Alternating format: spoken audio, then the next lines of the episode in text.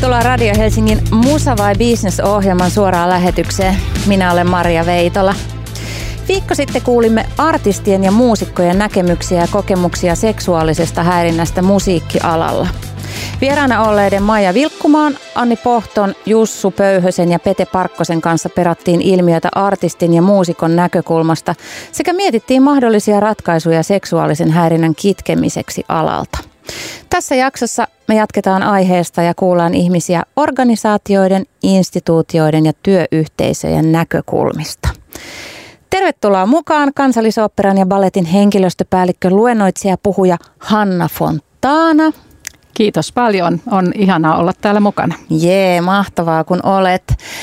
Tervetuloa mukaan äh, musiikin kustannusyhtiö Elements Musicin A&R manager Semira Ketrussi. Hei. Kiva olla täällä, kiitos kutsusta. Yes, ja tervetuloa mukaan taideyliopi... Taide, oli, olipas vaikea sanoa yhtäkkiä. Taideyliopiston Sibelius Akatemian dekaani Emily Gardberg. Lämmin kiitos ja on hienoa olla täällä tässä viisassa seurassa. Katsotaan nyt kuinka viisas tämä seura on. ja tervetuloa Head of Artist Relations Maiju Talvisto Flow-festivaalilta. Kiitos paljon kutsusta. Jännittävää olla täällä näinkin tärkeän asian äärellä. Kyllä. No mutta otetaan tämmöinen lämmittelykysymys, jonka kautta ehkä pystytään vähän hahmottamaan, että mitä täällä oikein tapahtuu. Eli mikä on viimeisin tai tyypillinen tapaus työssäsi, jossa olet joutunut käsittelemään tai setvimään seksuaalista häirintää? Kuka haluaa aloittaa? Hyvä, Hanna aloittaa. Hanna Fontaana, ole hyvä. Joo, tota, mä olen käsitellyt sitä sekä omassa päivätyössäni siinä kohdin, kun meillä operassa ja balletissa tehdään säännöllisesti meidän henkilökunnalle erilaisia kyselyjä työilmapiiritutkimuksia ja myöskin tasa-arvo- ja yhdenvertaisuuskyselyitä. Ja viimeksi viime keväänä kysyttiin koko henkilökunnalta tämmöisestä vastuuttoman työ, työkäytöksen kokemuksista ja siinä myöskin kysyttiin seksuaalisen häirinnän kokemuksia. Ja toinen asia, missä mä käsittelen sitä paljon ja säännöllisesti on aina, kun mä pyydetään puhumaan työyhteisöpäiviin tai muihin esittävän taiteen alalle, niin tämä koko vastuuttoman työkäytöksen tai siis mieluumminkin vastuullisen työkäytöksen teema nousee niissä aina esiin ja siellä myöskin hyvin paljon keskustellaan näistä asioista. Eli sekä puheenvuoroissa että myöskin sitten tällaisessa jatkuvassa toiminnan arvioinnissa mun kohdallani. Eli tämä on sun elämän jatkuva teema. Se on ja se on tärkeä teema, jota minun mielestäni kannattaakin pitää jatkuvasti keskustelussa. Hmm. Ja Emili jatkaa. Ja no mä oon itse aloittanut Siveysakatemiassa tammikuussa ja ennen tätä mä oon ollut oikeastaan koko tämän mun elämäni taidealalla näissä sitten jo jonkun verran aikaa näissä johtavissa tehtävissä, eli orkesteripuolella, festivaalipuolella, että tota, sanotaanko, että tämä teema ää, on aina mukana. Ja mä en ehkä voi puhua viimeisestä tapauksesta, mutta tyypillinen asetelma on, on varmasti se, missä valta-asetelmassa, jollain tavalla valta-asetelmassa oleva ihminen on, on käyttänyt toista ihmistä jollain tavalla joko fyysisen koskemattomuuden tai sitten verbaalisen jonkunlaisen epäsopivan puhuttelun tai jonkun muun, jota ainakin on sitten ymmärretty sellaiseksi. Jos, joskushan tapaukset ovat myös, joskus puhutaan myös kommunikaatiovaikeuksista, mutta, mutta valitettavan usein kuitenkin puhutaan siitä, että, että ihminen, jolla on vähän suurempi valta, on hän sitten esiintyvä taiteilija tai opettaja tai vanhempi opiskelija, mikä se sitten voikaan olla, tai, tai, tai kollega, jolla on jollain tavalla tällainen, tällainen rooli, niin pystyy horjuttamaan toisen itsevarmuutta tai itseluottamusta tai ihan tekemään hänelle väärin. Mm. Kiitos Emili Gardberg. Haluatko Maiju jatkaa? Joo, tota, mm, mulla on semmoisia, tämä on ehkä niinku henkilökohtainen kokemus, mutta semmoista tyypillistä, että mä oon tehnyt festareita nyt 14 vuotta ja on aina oikeastaan kokenut, että mä oon vähän väärän näköinen ja väärän ikäinen tekemään töitäni. Ja tota, meillä on tosi äh, ihana ja tasa-arvoinen työyhteisö, mutta siinä vaiheessa, kun se tuotanto lähtee päälle, niin sitten meille saattaa tulla siihen niin kuin mukaan vaikka artistitahoja tai artistin managementteja, jotka tulee ihan eri kulttuurista ja ei ole sitten tottunut työskentelemään vaikka nuoren naisen kanssa. Ja sitten mä teen äh, sitten ihan festaripäivinä, teen aika paljon artistisetlementtejä ja niitä käydään sitten niinku kiertueen managerin kanssa läpi. Ja on ollut kyllä joitain semmoisia tilanteita, että se on aina semmoinen tilanne, missä mä joudun vähän ehkä pelkäämään, koska mä en tiedä, mitä sieltä tulee. Että mehän tavallaan tiedetään, että mitä me on tilattu, sit kun se pamahtaa tuohon Helsinki-Vantaalle. Mutta ei, ne on aina semmoisia tilanteita, mitä ei niinku pitäisi olla olemassakaan. Että kyllä mun pitäisi mun työtä pystyä tekemään ilman, että mä joudun kelailemaan, että, että siellä toisella puolella on aina se keski-ikäinen mies, joka ottaa sen valta-aseman, jos mä sille sen annan. Hmm. Semira. Joo, no mulla on tavallaan niin kuin kahdenlaista, tavallaan kahdenlaisessa asemassa, että minähän edustan siis meidän yrityksessä musiikin tekijöitä ja musiikkituottajia. Eli äh, heidän kanssaan sitten äh, voi olla semmoista, eli mun työtehtävähän on esimerkiksi järjestää tämmöisiä biisileirejä tai biisinkirjoitussessioita ja mietti, miettiä sitten näille, näille meidän musiikintekijöille erilaisia hyviä niin kuin muita biisintekijöitä tai artisteja, kenen kanssa he vois päästä tekemään hommia. Ja mm, siinä sitten voi tulla semmoista, että nyt tulee esimerkiksi yksi semmoinen ö, esimerkki, että, että y, yksi meillä, meillä kustannussopimuksen ö, tehnyt tekijä niin tuli sanomaan mulle, että ö, meillä jäi biisi kesken ja mä en halua sen tyypin kanssa enää tehdä hommia. Ja sitten mä sanoin, että sä et teekään sen kanssa sitten hommia. Ja se on ihan selvä juttu. Öö, sitten, öö, eli tämän, tämän kaltaisia juttuja, että, että pariutetaan ihmisiä ja sitten täytyisi olla aika hyvin perillä siitä, että mitä siellä sitten tapahtuu, koska vaikka mä en ole heidän työnantajansa, niin mulla on siinä kuitenkin tietynlainen vastuu, kun mä olen heidät yhyttänyt yhteen. Sitten on taas ehkä omia kokemuksia myös, että meillä tietysti niin kuin ihan sitten täällä bisnespuolella toimivilla ö, tyypeillä, niin ehkä tämmöinen tyypillinen tilanne voi olla, että on jotain verkostoitumistilaisuutta. Mehän käydään paljon kaiken maailman tapahtumissa ja keikoilla ja muuta. Ja sitten ö, näihin hän usein saattaa liittyä sitten alkoholin käyttöä ja muuta, mikä sitten voi ö, madaltaa sitä arvostelukykyä. Ja sitten siinä on tietysti myös semmoinen näkemys, että ehkä, että mikä nyt sitten on enää työaikaa ja mikä on vapaa-aikaa ja se voi hämärtyä sitten siinä se ajatus, niin kyllä niin kuin niissä mä väitän ja omakin kokemukseni on, että niissä semmoisissa tilanteissa etenkin naiset, varmasti myös miehet ja muunkin sukupuoliset, niin kokee sitten semmoista, voi olla lähentelyä, voi olla asiattomia vitsejä, voi olla, voi olla jotain paljon pahempaakin. Hmm.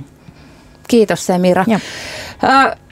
Täällä on nyt monta naista studiossa ja olisi ollut tosi mukava saada tähän tämän päivän keskusteluun mukaan musiikkialalla valta-asemassa oleva mies oletettu, edes yksi.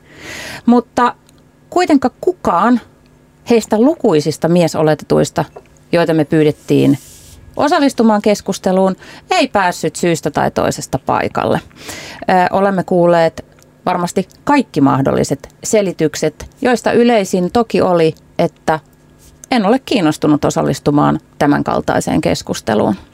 Ja myös musiikkialan isot yhtiöt ja monet livepuolen toimijat kieltäytyivät osallistumasta keskusteluun tai jättivät kokonaan vastaamatta kysymykseen, että haluaisitko osallistua tai haluaisitteko osallistua keskusteluun. Niin mitä sanotte? Millaisen viestin tämä antaa musiikkialan tilanteesta? No aika huono viestinhän se antaa, että, että kyllä tämä on meidän yhteinen asia ja musta se on vähän semmoista niin kuin, ää, tietyllä tapaa semmoista toiseuttamisen kulttuuria, että, että tämä ei ole niin kuin mulle kuuluvaa. Että, että, että onko se sitten sitä, että en tunnista naisvihaa, tee mies, en tunnista kissavihaa, tee koira tyyppinen tilanne. Outoahan se on. Mm. Semira. Öö, mä uskon, että se liittyy vahvasti siihen, että nämä miehet kokee, että he ei uskalla sanoa mitään, liittyy osittain varmasti cancel-kulttuuriin. Sitten sit myös semmoinen niin kuin just epävarmuus siitä, että mitä mä nyt osaan tästä sanoa. Tietysti ehkä voisi sitten vaikka opiskella asiasta jotain. Mutta, mutta että mä, mä ymmärrän, se on niin kuin ihan inhimillinen reaktio, että mä, mutta se kertoo myös vähän siitä, että, että ajatteleekohan ne sitten, että tämä on vain naisten asia. Hmm. Jota tämä ei tokikaan ole Ei. pelkästään naisten ei. asia, vaan myös Ihan mies kaikkien. voi olla seksuaalisen häirinnän kohde ja, ja joka tapauksessa ainakin tässä meidän, tekemien, meidän tekemissä kyselyissä miehet ovat tekijänä yleisimpiä, niin senkin puoleen tietysti pitäisi olla kiinnostunut, että, että tota, miten tämä haitallinen käytös ää, saadaan loppumaan. Mutta toivotaan, että, että tätä ohjelmaa kuunnellaan. Hanna.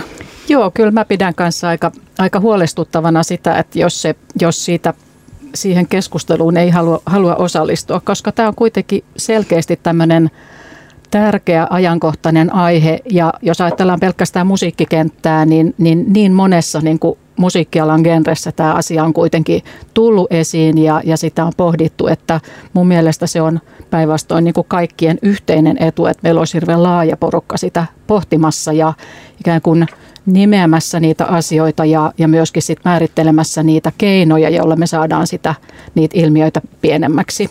Ja tota, työyhteisöt on omanlaisensa. Me, meillä on tietyt asiat, mitä me tehdään työturvallisuuslain ja työsopimuslain ja muun kautta, mutta, mutta mun mielestä kuitenkin niin kuin koko musiikkialaa koskien, niin se olisi kaikkien etu, että siinä olisi mahdollisimman laaja laaja kenttä sitä pohtimassa. Ja se, että onko naisoletettu tai miesoletettu tai muun sukupuolinen, sillä ei itse asiassa tässä mun mielestä mitään väliä, koska tämä ei ole niin kuin, mun mielestä olisi todella hyvä, että siinä olisi paljon, paljon laaja kenttä pohtimassa ja myöskin niin kuin eri, eri genret mukana, koska se on ihan varmasti kaikkia hyödyttävä asia. Kyllä. Kyllä. Tuota, äh, seuraavaksi Muusikkojen liiton viestintäpäällikkö Sanni Kahilainen kertoo Muusikkojen liiton vuonna 2018 tekemästä tutkimuksesta koskien seksuaalista häirintää musiikkialalla. Muusikkojen liitto selvitti 2018 jäsenistönsä kokemuksia seksuaalisesta häirinnästä musiikkialalla. Tarkoituksena oli kartoittaa seksuaalisen häirinnän yleisyyttä ja tyypillisiä tilanteita ja saada tietoa siitä, millä tavoin siihen alan työyhteisöissä yleensä suhtaudutaan. Vastausten perusteella seksuaalisen häirinnän kohteeksi joutuneet pelkää useimmiten leimautumista hankalaksi. Tutkimuksen perusteella seksuaalista häirintää ja muuta syrjintää kokee musiikkialalla eniten naiset, nuoret ja freelancerit. Naisvastaajista yli puolet, 51 prosenttia, oli kokenut seksuaalista häirintää, kun taas miesvastaajista häirintää oli kokenut 20 prosenttia. Tyypillisin seksuaalisen häirinnän muoto oli fyysinen lähentely tai sopimaton koskettelu, ja lisäksi erityisesti naisiin kohdistuu sanallista häirintää, kuten seksuaalissävytteistä vitsailua ja ulkonäön kommentointia. Naisvastaajat myös arvioivat seksuaalisen häirinnän musiikkialalla yleisemmäksi kuin miesvastaajat. Häirintätapaukset oli erilaisia taide- ja rytmimusiikin kentillä. Eroja oli erityisesti tilanteissa ja työympäristöissä, joissa sitä oli koettu. Taidemusiikin kentällä seksuaalinen häirintä näyttäisi olevan hieman harvinaisempaa kuin rytmimusiikin kentällä, mutta raportoidut tapaukset oli vakavampia ja pitkään jatkuneita. Näissä tapauksissa seksuaalinen häirintä kohdistuu etupäässä naisiin. Rytmimusiikin kentällä tutkimuksessa nousi esiin yleisön jäsenten taholta tulevat ehdotukset tai lähentelyyritykset, jotka on kyselyn perusteella varsin tavallisia rytmimusiikin keikkatilanteissa. Ja tällaista häirintää kokee sekä naiset että miehet ja usein tekijät on humalassa. Muusik- Muusikkojen liiton tekemän tutkimuksen mukaan tutkimuksen lisäksi Musa vai Business keräsi anonyymillä kyselyllä kose- kokemuksia seksuaalisesta häirinnästä musiikkialalla. Ja häirinnän ilmen- ilmenemismuotoja olivat tämän kyselytutkimuksen mukaan esimerkiksi haarojen koskettelu tai takapuolen kouriminen lupaa kysymättä, ulkonäön seksuaalissävytteinen kommentointi, dickpikkien lähettely pyytämättä, rintojen kommentointi ja tuijottaminen, asiattomat vihjailevat viestit, humalaiset puhelut, ää, raiskaukset ja niiden yritykset. Häirintää tapahtui festivaaleilla, keikoilla, takahuoneissa, työtilanteissa, hotellihuoneissa, studiossa, biisin kirjoitustilanteissa, harjoituksissa, orkesterimontussa, oppilaitoksissa. Hanna Fontana, sä oot tehnyt pitkän uran kansallisoopperan ja balletin HR-tehtävissä. Mikä kaikki on sun aikana muuttunut seksuaalista häirintää koskevassa keskustelussa ja toimenpiteissä? Joo, kyllähän, kyllähän selvästi tässä on tapahtunut muutosta ja erityisesti tietysti viime, viime vuosien kaikki ilmiöt, muun muassa pelkästään Me Too-liike on, on avannut tätä keskustelua ja asioista puhutaan paljon enemmän kuin ennen. Se voi olla osittain äh, sukupolviasia, eli, eli mä näen myöskin tosiaan pitkään alalla olleena, mä oon melkein 30 vuotta ollut jo, ollut ja taitaa olla kohta ylikin 30 vuotta tässä taide, taidekentässä töissä, niin tota, toki mä myöskin näen, että niin nuoremmat työntekijät, alan opiskelijat esimerkiksi tulee – työyhteisöön ja erilaisten arvojen kanssa. Ja, ja musta se on mahtavaa, että siinä kohdin uskalletaan niin kuin haastaa ja, ja kyseenalaistaa organisaatiokulttuuria ja sitä sokeita pisteitä.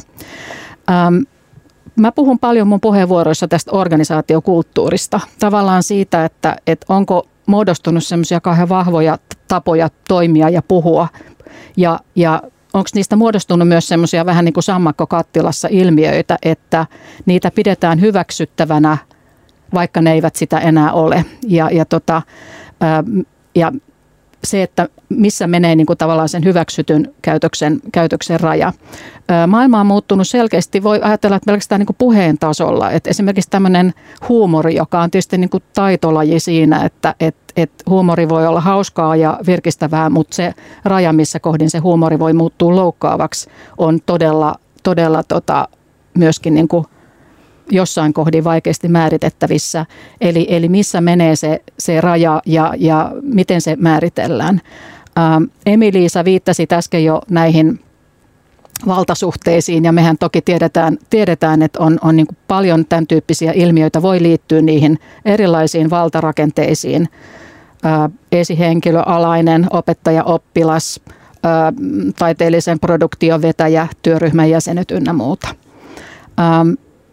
Näistä asioista on puhutaan enemmän. Et MeToo varmasti oli yksi tärkeä ilmiö siinä, että näitä asioita ruvettiin nostamaan keskusteluun.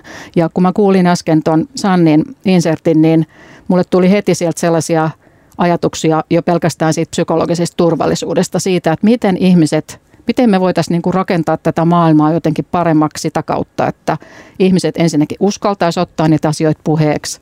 Heillä olisi turvaverkot ja tuet siinä, ettei kukaan joutuisi jäämään yksin. Ja sitten tietysti se, että miten me saataisiin niin kuin mahdollisimman laajasti tälle kentälle on työyhteisöjä tai vapaita toimijoita tai festivaaleja, niin ne niin kuin, niin kuin selkeät mallit ja määrittelyt vaikka ennaltaehkäisyyn ja puuttumiseen. Tässä ehkä mun niin kuin ensimmäisiä ajatuksia asiasta. No mitä te olette tehnyt operassa ja balletissa? No operassa ja balletissa on otettu ö, reilu kymmenen vuotta sitten käyttöön meidän vastuullisen työkäytöksen malli. Ja, ja tota, siinä mallissa on selkeästi määritelty ensinnäkin niin käsitteet. Et usein myös on tärkeää, että me puhutaan samoista asioista. Et jos me vaikka puhutaan kiusaamisesta tai epäasiallisesta käytöksestä, niin on hyvä määritellä, että mitä se voi tarkoittaa. Ja toisaalta me ollaan myös haluttu määritellä sitä, että mitä vastuullinen työkäytös voi olla. Että se ei ole pelkästään ikään kuin ei, ei, ei listaa. Ja sen, sen tota mallin kanssa, joka antaa siis sekä ennaltaehkäisyn että puuttumisen toimintaohjeet, niin, niin sitä asiaa on käsitelty – useita kertoja työyhteisössä vuosien ajan. Ja, ja se on se malli, mitä mä vies, myös vien sit omissa puheenvuoroissani tuonne muihin esittävän taiteen organisaatioihin, orkestereihin, teattereihin ja muuhun. Ähm, malli on toki aina yksi paperi, eli se malli ei itsessään pelasta mitään. Se mallin pitää olla, olla todellisuutta ja se on kauhean tärkeää, että esimerkiksi työyhteisöjen esihenkilöt ja muut on sitoutunut siihen toimi, toimintaan. Ja vielä ehkä niin kuin tämän mallin lisäksi mä sanoisin, että yksi mun niin kuin tärkeimpiä ajatuksia viime, viime vuosina on ollut tämän psykologisen turvallisuuden vahvistaminen. Ja siitä mä oon puhunut paljon sekä omassa työyhteisössäni että, että muiden, muiden esittävän taiteen organisaatioiden, organisaatioiden edustajien kanssa.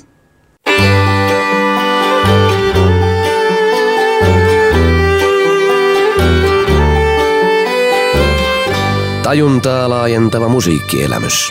Radio Helsinki. Ja tämä on Musa vai Business. Minä olen Maria Veitola ja tänään puhutaan jo toista iltaa seksuaalisesta häirinnästä vieraana kansallisoperan ja balletin henkilöstöpäällikkö, luennoitsija, puhuja Hanna Fontana.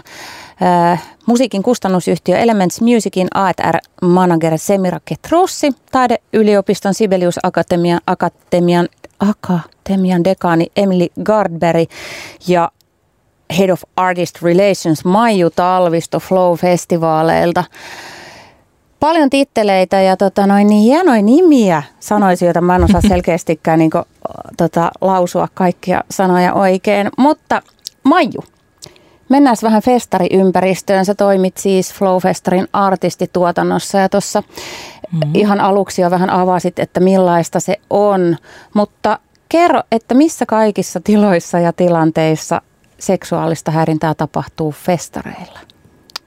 No festareilla tietenkin tiloja on aika, aika moninaisia. Mm. Et, tota, ja ne on eh, isoja tiloja usein. Kyllä, että voidaan toki sitten ehkä jakaa karkeasti niin kuin yleisön käyttämiin tiloihin, oli ne sitten festarialuetta tai lavan edustaa tai muita, muita paikkoja. Sitten toki väkkäritilat voisi olla toinen. Ja sitten jos asiat olisi todella huonosti organisaatiossa, niin sitten ehkä henkilökunnan tilat. Hmm. Ajatellaan, että väkkärit on turvallisia tiloja, missä artistit saa olla rauhassa ja muusikot saa olla rauhassa, mutta näinhän ei ole. Se on tullut monta kertaa tämän, tämän ohjelman historiassa ja jotenkin läpi ja ilmi. Niin mikä siinä mättää? Mm, siinä voi olla kyllä tietyt työkulttuurierot. Sitten osaksi ehkä voisi tavallaan, en tiedä onko väärin sitten sanoa myös, että voisi vastuuttaa sitä artistipäätyäkin että totta kai siellä, että jos artistin kiertue henkilökunnassakin vaikka on joku henkilö, jolle ei ole ihan niin kuin arvot kohdillaan tai työskentelytavat ei sitten oikein niin kuin jotenkin ole ihan tätä päivää, niin toki semmoisen kanssa tulee ongelmia. Mutta ja tietenkin totta kai täytyy ymmärtää sitä, että kiertue, kiertue niin kuin periodit voi olla kaiken näköisiä jengi on kaukaa kotoa, mutta tota, ei se silti selitä niin kuin kaikkea sitä. Ai mitä sä tarkoitat, kun on kauka, kaukana kotoa, niin villiintyy vai? No, tämä on nyt ehkä vähän hölmästi sanottu, mutta että, että kyllä se niin kuin kaikenlaista näkee ja se selitys on aina se, että ollaan niin kuin kiertoilla. Mitä se tarkoittaa, että kaikenlaista näkee? Um, no kyllä se kaiken näköistä on tullut vastaan, ei niin välttämättä tätä aihepiiriä, mm. mutta että, että onhan se se on aika rankkaa elämää. On, tämä on itse asiassa asia, mistä me ehkä viime viikolla puhuttiin, että, että jotenkin tuossa helposti muusikon ja artistin työssä sekoittuu se työ ja vapaa-aika. Mm-hmm. Ja sitten niin kuin sä sanot, että kiertueella oleminen on rankkaa, mutta et siinä on myös paljon sellaisia lainalaisuuksia, mitä ei ehkä monissa muissa töissä tai työpaikoissa ole. Et esimerkiksi eihän, eihän niin kuin samalla tavalla päihteitä ole tarjolla ää, toimistotyössä useinkaan, kun, kun sitten kun muusikko menee työpaikalleen, jossa on mm. ensimmäisenä täysi baarikaappi. Ja sitten kaikki se tavallaan sellainen ehkä en tiedä tunnistatteko semmoinen niin taide- ja kulttuurialoilla joskus oleva semmoinen, että no me ollaan näitä bohemeja, villejä, hulluja, että meillä on vähän eri, niin kuin, meillä on vähän eri säännöt kuin muilla, että me ollaan niin kuin irti siitä tavallaan siitä niin kuin yhde, yhte, y, yhteiskunnan tylsistä rakenteista ja tylsästä kulttuurista, että, että me voidaan leijuu miten vaan. Semira tunnistaa Joo. vai? Joo, siis mä olen itsekin, olen... Ö, harrastajamuusikkona ollut, joten tavallaan niin kuin olen, olen ollut päkkäreillä ja näin, niin toi on ihan tuttua kyllä. Ja siis kyllähän niin kuin meidän alalla on, mä oon usein miettinytkin sitä, että, että missä, missä muulla aloilla on hyväksyttävää sanoa vaikka, että mä en tule tänään tapaamiseen, kun mulla on darra.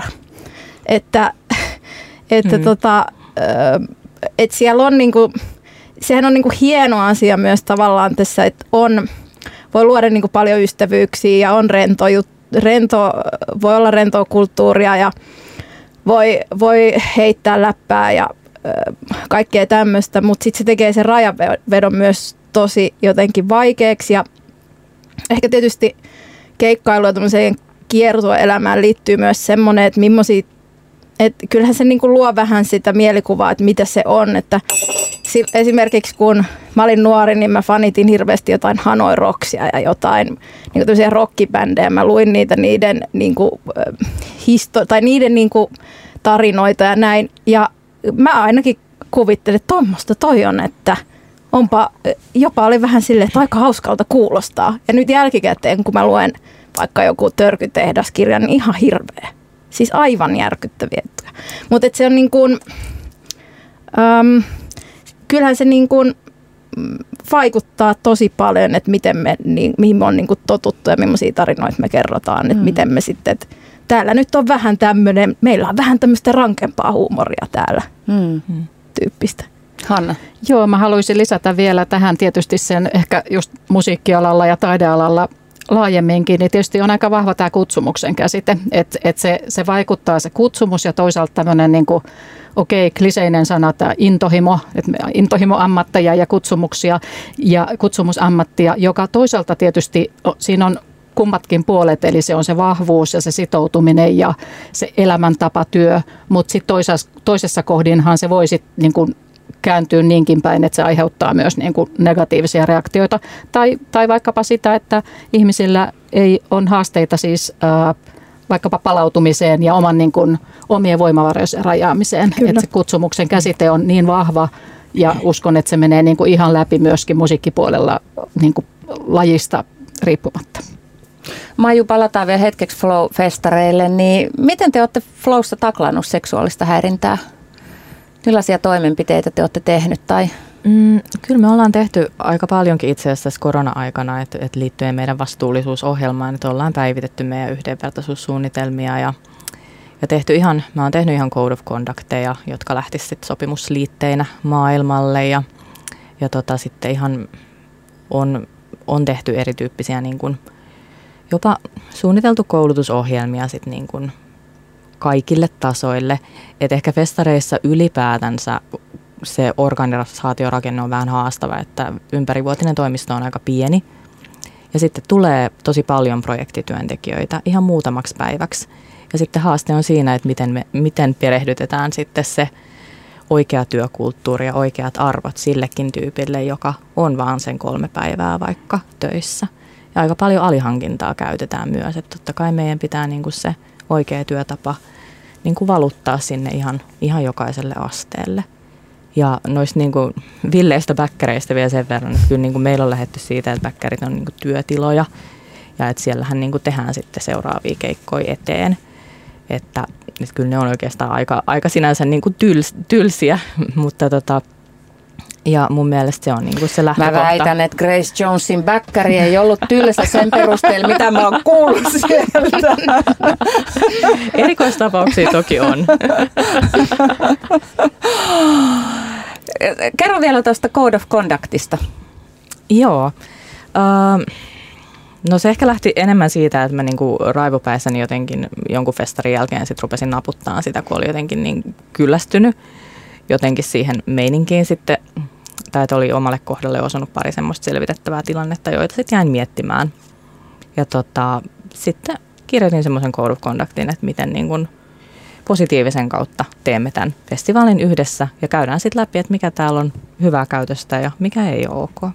Mm nopeana kommenttina, että toi on erittäin hyvä toi Code of Conduct äh, niin kuin käytäntö ja laajentunut selvästi, että et varsinkin just tämmöisessä vierailijasopimuksessa ja muissa, niin se on hyvä tapa, koska se antaa myöskin sit sille järjestävälle organisaatiolle sen niin kuin, tuen siihen, että jos sitten jotain tapahtuu, niin voidaan todeta, että hei, meillä on, sä oot sitoutunut näihin arvoihin mm. ja tähän toimintatapaan ja silloin se on niin kuin helpompi aina myöskin ottaa käsittelyyn. Että Kyllä. Suosittelen sitä myös vahvasti. No Semira, sä työskentelet Elements Musicissa nimenomaan uusien kykyjen löytämisen ja esimerkiksi biisin kirjoitusleirien Joo. parissa.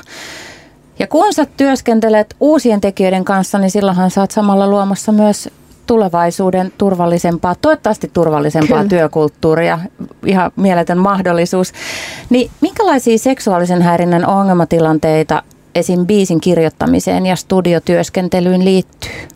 Öm, siinähän on tavallaan, mitä mä toin niin kuin aikaisemminkin jo esiin, eli kaik, kaikkihan... Ö, alalla on paljon esimerkiksi tätä päihteiden käyttöä. Niitä voi olla myös niissä biisin kirjoitussessioissa, mikä jo lähtökohtaisesti luo, voi luoda aika turvattoman niin kuin ilmapiirin.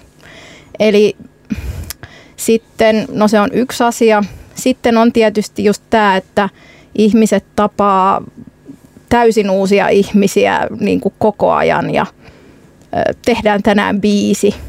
Ja sä et voi koskaan tietää, mikä se, mikä se tyyppi tavallaan sieltä on. Että mähän niitä tarjoan niitä, niitä työmahdollisuuksia, että on tämmöinen ja tämmöinen, että haluaisitte kokeilla tehdä sen kanssa.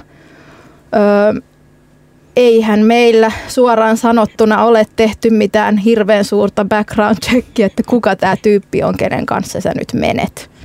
Ja sitten tässä tulee just se tavallaan se haaste, että, että mä annan työmahdollisuuksia, mä annan verkostoja, mutta sitten täytyy nimenomaan just miettiä sitä, että, että millä tavalla mä pystyn sitten myös vaikuttamaan siihen, että mikä, millainen se työ niin kuin tilanne on, kun mä en itse ole siellä paikalla. Että he voi tavata vaikka omassa studiossa.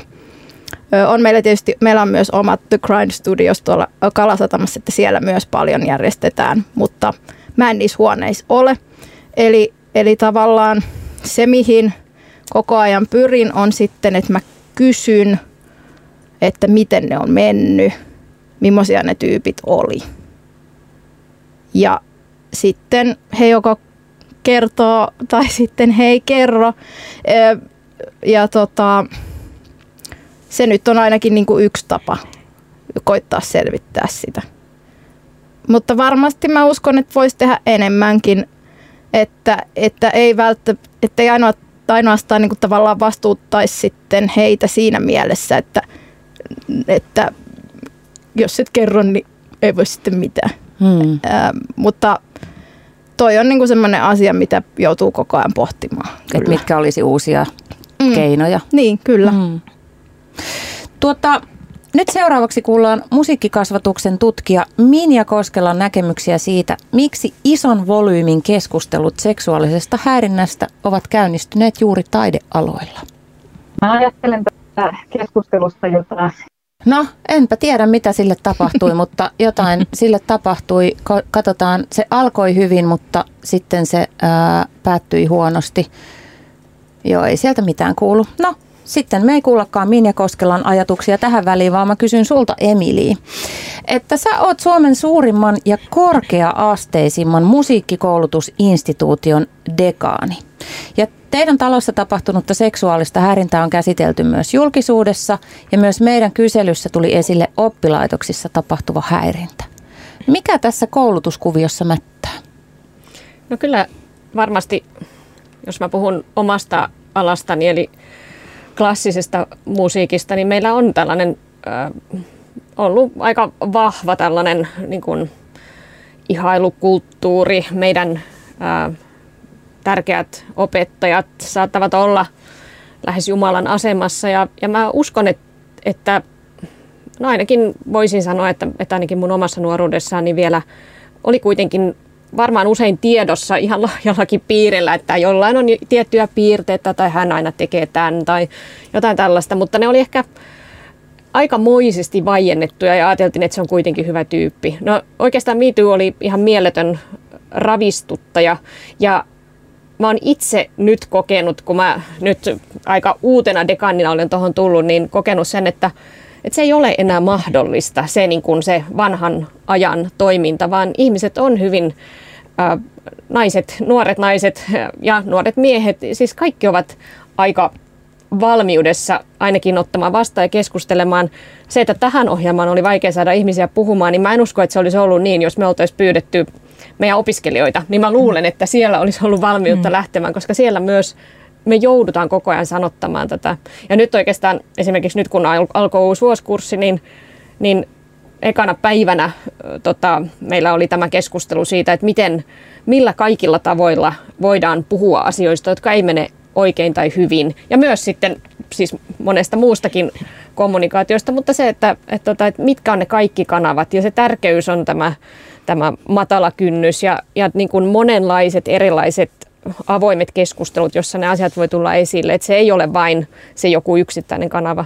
Mutta kyllä mä, niin kun, mä itse näen, että jos mä mietin vaikka 20 vuotta taaksepäin sitä sellaista vaikkapa just klassisen musiikkifestivalityöntekijän niin ajatuksia siitä, että mikä on ok ja mikä on sopivaa ja, ja mitä voi tapahtua vaikka kun, vaikka kun kuljettaa taiteilijan ää, tota, hotellille tai jotain muuta, niin onhan se, onhan se niin kuin, ainakin mä toivon, että se on myös muuttunut paljon, mutta ainakin mun mielestä niistä asioista voi nyt ihan eri tavalla puhua. Että mm. se on, silloin se oli kyllä hyvin erityyppistä. Ja musiikin opiskelussahan on, on sellainen niin kuin erityinen, erityinen laatu, että siinä on tosi paljon semmoista kahden välistä mm. opiskelua. Mm. Ja sitten usein äh, kuitenkin vahva sellainen, just tämä mistä puhuttiin, tämä intohimo, ihailu, tällainen niin kuin suuri äh, guru, joka siellä sitä tekee. Ja sitten sellainen niin kuin yhteinen, sanotaanko nyt, siis onhan se mahtavaa, kun joku ihminen oppii ja, ja, tota, ja in, innostuu asioista, niin siinä ehkä helposti voi tulla sellainen, että myös se opettaja on aivan liekeissä, tai tämä mestari, mikä se sitten onkaan se tilanne. Voisi olla myös vaikkapa orkesterikonsertissa tämä, siis vaikka, vaikka mikä asia, se, että se otetaan vastaan, siihen lähdetään mukaan, niin sitten se vastuu on silloin, siis se tietenkin opettaja oppilassuhteessa se on aina sillä opettajalla, vaikka se kuinka antaisi tällaisia loistavia, innostuneita signaaleja, melkein niin kuin rakastuttaisi toisiinsa siinä taiteen tekemisessä, niin se, se, se saa rajautua siihen tilanteeseen siinä opetus. Se ei voi mennä yli sen. Eli se on niin kuin tällainen, se, sitä ei voida vastuuttaa niille opiskelijoille, se, että tällaista ehkä todella innostavaa, ihanaa tapahtuu. Sen ei ole tarkoitus sit johtaa siihen, että, että toinen menee yli sen rajan, vaan se on opettajan vastuulla. Ja tässä Minja Koskelan haastattelussa, jota emme nyt kuulleet, kuulemme ehkä siitä toisen pätkän myöhemmin, niin hän puhui nimenomaan sit myös tämmöisestä niin kehollisuudesta ja kuinka taidelajeissa on usein se kehollisuus mukana. Ja musiikin opes- opiskelussakin on niitä, missä, missä tullaan lähelle ja korjataan asentoa ja tsekataan hengitystä ja sitä ja kuinka tavallaan sellaistakin, että miten toiseen kosketaan ja, ja, ja miten toista lähestytään, niin, niin sitä täytyisi pystyä jotenkin tekemään turvallisemmaksi ja, ja sanallistamaan sitä, että, että mitä nyt tapahtuu, että en, en haro käsillä, käsilläsi rintakehäsi niin kuin huvin vuoksi, vaan tähän on vaikka joku hengitys, hengitykseen liittyvä tekninen syy. Mm. Hanna. Joo, mä tunnistan hyvin, hyvin noin sun tuomat teemat, Emili, ja, ja jotenkin selkeästi ehkä se semmoinen niin kuin tuossa taidemusiikin piirissä semmoinen neromyytti, joka mm. on ollut aikaisemmin joku, joku tämmöinen suuri, suuri taiteilija, suuri nero, jolle on sitten niinku sallittu paljon enemmän siksi, että hän on niin lahjakas. Mm. Niin se on yksi asia, mikä on niinku selkeästi kyseenalaistunut. Ja sitten ylipäänsä semmoinen, mikä on mun mielestä tosi mielenkiintoinen teema, joka tämä viimeisen kymmenen vuoden aikana, kun mä oon tästä puhunut, niin aina nousee esiin, on jotenkin se, että onko taiteen tekemisessä jotenkin erilaiset toleranssirajat siksi, kun me tehdään taidetta. Että tavallaan, että onko ihmisillä lupa käyttäytyä jotenkin huonommin tai, tai syyllistyä seksuaaliseen häirintään sen taiteen te- tekemisen takia, niin se on, se on mun mielestä tosi kiinnostava teema, koska tämä maailma on nyt selkeästi niin kuin kuitenkin muuttumassa. Tuosta kehollisuudesta vielä, että haluaisin tuoda vielä yhden elementin, mikä musiikkialalla osittain liittyy siis sitten esitystoimintaan, että vaikkapa sellaisissa tilanteissa, jos on vaikka musiikkiteatteria, musikaaleja, operaa, niin myöskin se turvallinen tila vaikkapa roolien toteuttamisessa ja muussa. Että siinähän voi myöskin olla sellainen tilanne, että, että jonkun teoksen toteuttamisessa ne henkilöt siinä näyttämöllä niissä rooleissa kokee sen tilanteen ahdistavaksi ja muuta. Että siinäkin niin kuin tavallaan se, sen turvallisen tilan varmistaminen on tärkeää. Puhutaan neromyytistä hetken kuluttua vähän lisää.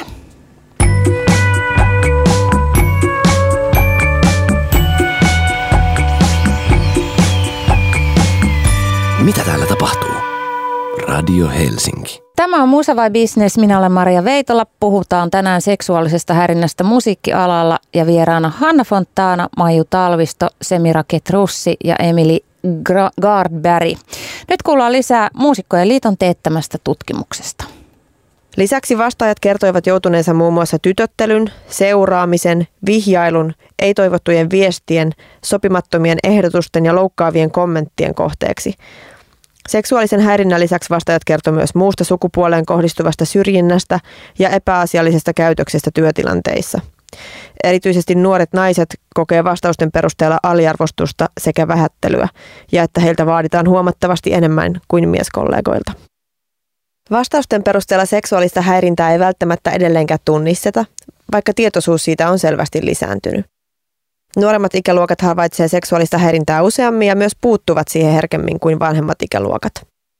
Huolestuttavaa on se, miten moni ei ollut kertonut kokemastaan häirinnästä kenellekään, jolla olisi vastuu siihen puuttua, ja se, ettei häirintää ole syystä tai toisesta saatu loppumaan. Ongelmallista vastausten perusteella onkin juuri se, miten häirintätilanteisiin puututaan tai jätetään puuttumatta. Moni oli kertonut kokemastaan vain ystävilleen ja osa ei ollut kertonut kenellekään. Yleisin syy siihen, miksi seksuaalisen häirinnän kohteeksi joutuneet eivät olleet kertonut muille asiasta, oli pelko leimautumisesta hankalaksi tai tosikoksi. Seksuaalista häirintää kokeneista naisvastaajista 18 prosenttia pelkäsi menettävänsä työtilaisuuksia, jos kertoisi kokemastaan häirinnästä, kun taas miesvastaajista yksikään ei valinnut tätä vaihtoehtoa. Harva oli kokenut saaneensa apua tilanteeseen niissäkään tapauksissa, joissa asiasta oli kerrottu esimiehelle tai luottamushenkilölle. Näin siis Muusikkojen liiton äh, teettämästä tutkimuksesta tietoa. Miten tällainen tytöttely ja vähättely näkyy teille, teille teidän työssä? Vai näkyykö se kaikessa? Kyllä se näkyy edelleen käytössä. Kyllä se on käytössä. Ähm, tota, tässä on niin kuin, niin. Mä huomaan, että tästä, tästä tuntuu vaikealta puhua, kun e, tavallaan t- tässähän tullaan just siihen, että, että ei halua niin kuin missään nimessä maalittaa ketään ja miten mm. näistä niin kuin asioista puhuu sillä tavalla, ettei tule sitten semmoinen, semmoinen sävy, mutta että kyllä, ö, kyllä mä oon kokenut sitä ihan tässä nykyisessä työpaikassa, en siis oman työnantajani puolelta, mutta ehkä joidenkin muiden, että kun tässähän on, on paljon niin kuin yhteistyökumppaneita esimerkiksi mm. tässä työssä. Ja tota, ne on, ne on, niitä, ne on, niitä on ihan hirveästi. On Suomessa ja on, on ulkomailla ja on kaikkea. Niin ähm, kyllä niin kuin esimerkiksi ei ole kovinkaan pitkä aika siitä, kun olin eri eräissä – juhlissa ja sanoin jossain tämmöisessä keskustelussa jonkun oman näkemyksen, johonka tällainen mies sanoi, että kuule darling, ei meistä kukaan muu noin ajatellut. Ja ö, sitten ne muut miehet nauroi sille. Ja ö, mä en usko, että kukaan tarkoitti sillä mitään pahaa, mutta mä lähdin niistä juhlista itkukurkussa, koska mä koin sen tosi semmoiseksi niin kuin vähätteleväksi mm. sen kommentin. Öö, ja nöyryttäväksi myös. Ja että mua, mun näkemyksiä ei kunnioiteta täällä mm. sillä tavalla. Öö, niin, ja kyllähän tämmöisiä niin kuin, tilanteita on aina välillä. Et eihän sen, hän sanonut suoraan tyttö, mutta se darlinghan on tavallaan, sehän on sama. Mm. Kyllä se on vähän. Kyllä se on, kyllä se on sama, mm. kyllä. Kiitos Semira, että jaoit tämän. Mites muut, tuleeko mieleen? Hanna? No täytyy sanoa, että omassa työssäni mä en sitä niinkään kohtaa, mutta se ehkä johtuu siitä, että mä, olen vanha nipo ja sit mulle ei ehkä enää tämmöisiä asioita tulla sanomaan mulle henkilökohtaisesti. Mä jäin niin kuin miettimään kovasti, että onko tämä niin jotenkin, liittyykö tämä johonkin niin kuin tiettyihin toimintakulttuureihin.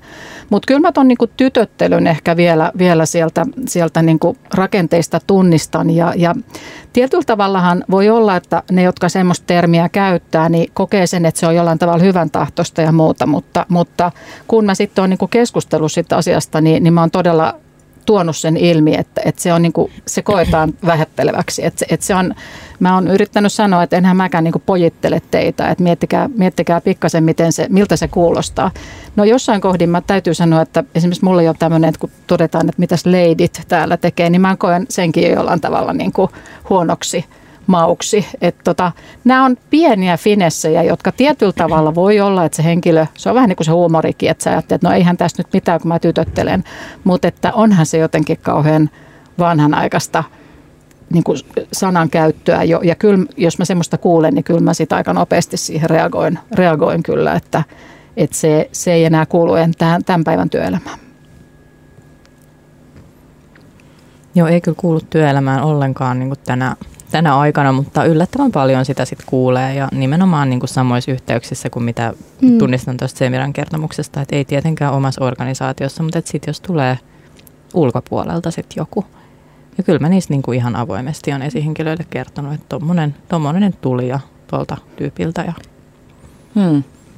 Ja musta tuntuu, että nämä liittyy aika usein just niihin semmoisiin tilanteisiin, missä mitkä on vähän silleen rennompia. Että jotenkin ajatellaan, että nyt niin kuin, tämä ei ole sama kuin, että oltaisiin toimistolla tai Eihän me tietenkään muiden toimistoilla ollut, mä ollut meidän toimistolla ja mä tiedän, miten meillä toimitaan, mutta, mutta siinä on joku se, se onko se sitten just se niin kuin, tavallaan se häilyvyys siinä, että mikä on työaikaa ja mikä ei. Ei sillä, ei vapaa-ajallakaan pidä tytötellä ihmisiä, mutta, mutta niin kuin, mä näen, että siinä on niin kuin vähän haastetta just siinä, että miten ihmiset näkee niitä tilanteita, että milloin käyttäydytään mitenkin.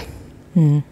Oletko sä Emili törmännyt tytöttelyyn tai vähättelyyn no, sukupuolesi takia? Ky- kyllä mä olen, mutta mä ehkä mun on pakko tuoda esiin tämä mun tämä tuore havainto tästä, tästä taideyliopistosta, että, että mä olen reagoinut siihen, että miten valtavan hienosti niin kuin nyt monet nuoret naiset ottaa tämän niin kuin, tällaisen, että se on, niin kuin, se, se on sellainen no bullshit niin kuin heti alusta saakka, että, niin kuin, että, että että ehkä on just näitä, missä sanotaanko nyt nämä säveltäjät ja vaikka mitkä ne tällaiset miesvaltaiset, niin mulla on sellainen olo, että siellä on menossa ihan, ihan niin kuin vallankumous, että, että tota, nämä, nämä, nämä tyypilliset maskuliiniset alat, niin, niin nyt naiset, tytöt tulevat. Ja, tota, ja, ja sitten mun mielestä monet niistä, jotka tulee, on ihan valtavan innostavia, että he niin kuin, se tuntuu siltä, että he eivät jollain tavalla, niin kuin, että heitä ei enää rajat tämä. Ja mä en tiedä, siis onko se just tämä miitu ja tämä keskustelu, että se on niin kuin jollain tavalla, että me ollaan pystytty antamaan jossain määrin joillekin uusille ihmisille nyt mahdollisuus tulla ilman tätä tietä. Että ei tarvitse mulla, siis silloin kun mä esimerkiksi festivaalitoiminnanjohtajana, niin olihan se usein niin, että sanottiin, että ajaa, että Etkö sä ollutkaan sen sihteeri? Ai sä oot se, jaa jaa, no mutta no sä ootkin vähän nuori vielä, vielä vähän. Siis et se niinku, koko ajanhan tällaista on ollut jollain tavalla niinku, vasta sitten, kun oli tarpeeksi ryppyjä, että ei enää kukaan niinku, sillä tavalla. niinku, et, tota, mutta et, et, et nyt mä mä, mä tarkkailen noita nuoria ja olen hirveän inno, iloinen ja innoissani siitä. Ja myös sitten se, että mun mielestä monet nuoret miehet antaa sen tilan myöskin, että se, siinä ei edes jollain tavalla ei uskalleta enää hyppiä samalla tavalla. Mä en tiedä, nyt mä saatan olla liian positiivinen, mutta mä oon siis nähnyt mahtavia esimerkkejä tällaisesta, että et sä mun mielestä liian positiivinen. Mä, kyllä mäkin näen, että nuorissa on tulevaisuus. Me halutaan uskoa niin, että on. Mutta puhutaan nyt tästä nerokultista, koska tämä on kiinnostavaa. Luovilla ja ehkä muillakin aloilla on erittäin vahvasti voimissaan tämmöinen nerokultti. Eli jotain ihmistä pidetään niin poikkeuksellisen taitavana, lahjakkaana, menestyvänä tai rahaa taloon tuovana, että sitten ollaan valmiita katsomaan sormien läpi hänen, hänen toimintaansa. Niin miten tämä saadaan muuttumaan? Sano vaan Hanna. Joo, tämä on musta mielenkiintoinen ilmiö. Tuolta maailmaltakin näkee, kuinka vaikka klassisen musiikin nerokultit on niin kuin aika pahastikin murtunut viime aikoina. Että niin kuin todella merkittäviä vaikka klassisen musiikin nimiä, jotka on sieltä jalustolta tullut alas. Tässähän käy helposti ehkä se semmoinen niin tämä kliseinen sammakko kattilassa ilmiö, että tämä nerokultti ikään kuin muodostuu sellaiseksi, että siinä ympärillä olevat ihmiset helposti jotenkin alkaa pitää sitä semmoista niin kuin vastuutonta käytöstä jotenkin niin kuin normaalina käytöksenä ja, ja ikään kuin se semmoinen niin normaalin ja, ja vastuuttoman raja on täysin niin kuin häipynyt. Et joskushan tarvitaan sitten semmoista tilannetta, että tulee joku ilmiö tai joku uusi ihminen – joka niin hyppää sinne kattilaan ja sanoo, että hei, mitä täällä tapahtuu, että eihän tämä käy, että eihän nyt näin voi käyttäytyä. Ja se on joskus sitten semmoinen, mistä se lähtee se, se niin kuin sen semmoisen niin kuin semmoisen epäterveen organisaatiokulttuurin muuttuminen. Mutta, mutta tota, tässäkin varmasti niin kuin ollaan menty eteenpäin siinä, että ehkä se niin kuin semmoinen, varsinkin ehkä sen klassisen musiikin se semmoinen niin kuin kauhean vahva nero, neromyytti on jo jollain tavalla muuttunut ja se on, se on hyvä asia, koska kyllä mä oon edelleen aina, aina sitä mieltä, että vaikka olisi kuinka lahjakas ja kuinka nero ja, ja kuinka taiteellisesti super, niin ei se anna niin kuin minkäänlaista oikeutusta käyttäytyy huonommin tai jollain tavalla niin kuin erilaisia rajoja siihen. Et, et hmm. Työyhteisössä me ollaan kaikki se vastuullisen työkäytöksen niin kuin velvoittamina ja, ja tota, mä en osta sitä ollenkaan, että se niin kuin taiteen tekeminen tässä kohdin antaisi jonkun poikkeuksen. Mutta on tärkeä, tärkeä tota pointti myös se, että, että joskus se koko niin kuin työyhteisö saattaa omalla tavallaan sairastua siihen, Juuri. siihen sen neron jotenkin hmm häi, sen niin kuin, hänen niin kuin ikävien puolinsa häivyttämiseen mm, ja kyllä. just niitä normalisoidaan ja, ja, ja jotenkin hänelle annetaan anteeksi. Että se vaatii todella sen jonkun ulkopuolisen tai jonkun, joka, joka näkee sen uudella tavalla. Ja kyllä. se juuri tulee se lause, että no mutta älä välitä, että sehän nyt on tuommoinen, että se käyttäytyy näin, näin ja näin, mutta kun se on niin hirveän lahjakas. Kyllä, kyllä niin ja juuri tämä, että erikoispersoonille annetaan anteeksi. Mm. Että heitä mm. ei kosket samat säännöt kuin muita. Ja sitten ahdistavaahan se on erityisesti silloin, tai ahdistavaa erityisesti silloin se on aina ahdistavaa, mutta sitten siihen tulee niinku uudet vielä jengat, jos tämä ihminen on rahantekokone, että hän mm. myös niinku tuottaa sitä, sitä niinku tulosta. Kyllä, Eli että, hänen kautta mm. saadaan menestystä ja, ja tota, mm. rahaa ja tulosta, niin sitten sit ei ainakaan puututa. Nimenomaan. Sehän se on. Musta tuntuu, että tässä on aika tärkeä ehkä kysymys se, just siinä, että että kun kaikki aina sitten, musta tuntuu, että tämä on helppo ala niin kuin vältellä vastuuta ja aika paljon vältellään konflikteja tällä alalla, että ihmiset on sitten silleen, että no mutta, mutta kun ei se ole mun työntekijä, niin ei se nyt mulle kuulu ja se on vaan, me vaan julkaistaan sen musa, että mi, mi, miten se nyt muuhun liittyy tai mm. niin kuin tällä lailla ja se on niin kuin, osittainhan se on näin, että että tota, varsinkin kun meillä on hirveän pieni yrityksiä, me ollaan yksityisyrittäjä, tämmöisiä kaikilla ei välttämättä, se on vaikka vaikea voi olla tehdä sellaisia päätöksiä, että mä en nyt tee tonkaa, koska, mm. koska mun elhanto riippuu tästä. Että siinä mielessä se on niin kuin helppo huudella jollekin yksityisyrittäjälle, että sun, sä et, sun ei pidä tehdä ton, tonkaa, kun, kun tota, se on tämmöinen ja tommonen. Mutta sitten samaan aikaan jos me kaikki niin kuin vältellään sitä, kun se vastuuhan meillä kaikilla. Että ihan, ihan kaikilla. että et, ei se tarkoita, että, että meidän kaikkien, siis ei meistä kukaan mikään supersankari ole. Mutta kyllähän nyt, et, mutta et se semmoinen niin kuin pään puskaan laittaminen, niin se ei kyllä niin kuin, se ei ole kyllä kauhean hyvä juttu. Hmm. Että musta tuntuu, että se on just se, että, että, että on mulla nämä omatkin on nämä omatkin jutut tässä. Mm. Että se on to, mutta tämä on tosi vaikea juttu niin kuin ihan aidosti, että niin. On, ja sitten siihen valtaanhan sisältyy joku sellainen, mä en tiedä mitä ajatuksia teillä on siitä, mutta usein kun ihminen sitten kokee sitä valtaa ja menestystä ja ihailua ja, ja sitten siinä kaikki narsistiset ja egoistiset puolet varmaan niin kuin niitä ruokitaan koko ajan, niin, niin siinäkin jotain tapahtuu, että se ihminen rupeaa käyttäytyy yhä julkeammin ja julkeammin. Ja sitten toisaalta, jos siinä on ympärillä se työyhteisö tai se porukka, joka niin kun katsoo sormien läpi eikä koskaan puutu, niin silloinhan myös koko ajan viestitään siitä, että toi on ihan ok, että anna mennä vaan sen kun vaan hillut ja, ja tota, puristelet ja, ja häiritset ja näin. Niin niin miten jotenkin siihen pystyy puuttumaan, ettei se valka, valta tekisi ihmiselle, ettei se valta ja menestys tekisi ihmistä, ihmisestä niin kuin hirviötä? Et miten vaikka jossain, Emili, jossain koulussa jo voidaan sellaista opettaa, että jos jonain päivänä menestyt tässä – Mm. Kyllä ne on ne, mun mielestä ne perusarvot, se, että, että pitää, tota, pitää olla hyvä toisille, pitää kohdella toisia niin kuin itse haluaisi. Ja, ja ehkä siinä, niin kuin, jos mä nyt ajattelen, me ei ehkä joka ikiseen, tai siis me tietenkin varmaan haluttaisiin, että joka ikinen peruskoulu olisi sellainen, missä nämä arvot opetetaan, mutta jos nyt oletetaan, että joku sitten on päässyt alalle ja on tällainen äh,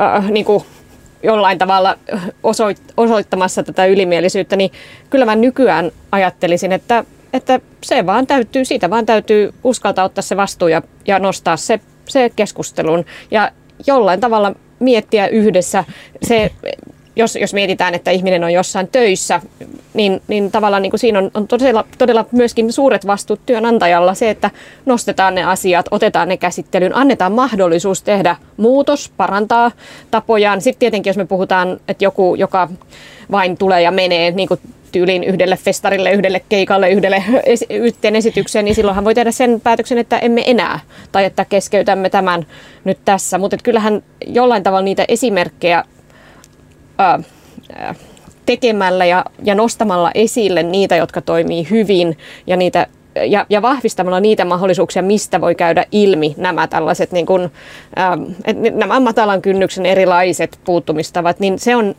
ja ylläpitämällä sitä aktiivista dialogia, se, että jokainen tietää alusta saakka, kun se tulee johonkin työyhteisöön tai johonkin tota, vaikka festariporukkaan tai, tai mitä se onkaan, että nämä, nämä on ne, me toimitaan täällä hyvin ja me kunnioitetaan toisiamme.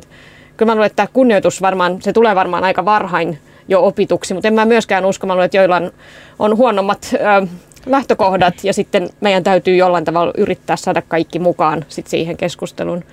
Ja ehkä siksi juuri tällaiset keskustelut, vaikka niitä on vaikea käydä ja moni meistä kokee tällaista niin kuin omaa jonkunlaista niin kuin sekä vähän hermostuttaa, että sanonko mä jotain liikaa tai, tai onko mulla oikeat sanat ja mm. hyvän aikaa, jos mä möläytän jotain ja, ja sitten mä saan kuulla tästä jälkeenpäin, niin täl, tavallaan sellainen tietynlainen uskallus käydä keskustelua ja, ja, ja pu- sanottaa myös asioita, jotka ehkä on niin kuin sit kuitenkin jossain määrin, ne voi olla noloja, ne voi olla sellaiset, että teinkö mä jotain väärin, ne voi olla monenlaisia, että jollain tavalla nostaa asioita esille ja antaa niiden elää sit siellä ja, ja, tota, ja sitten myös auttaa toisiamme siinä sitten, kun nolottaa tai hävettää tai on tullut tapahtuneeksi jotain sellaista, mitä, mitä haluaisi missä olisi halunnut, että oi kun mä en olisi joutunut tohon tai joutunut tota kohtaamaan tai näkemään sivusta katsojana tai itse mm. kohteena.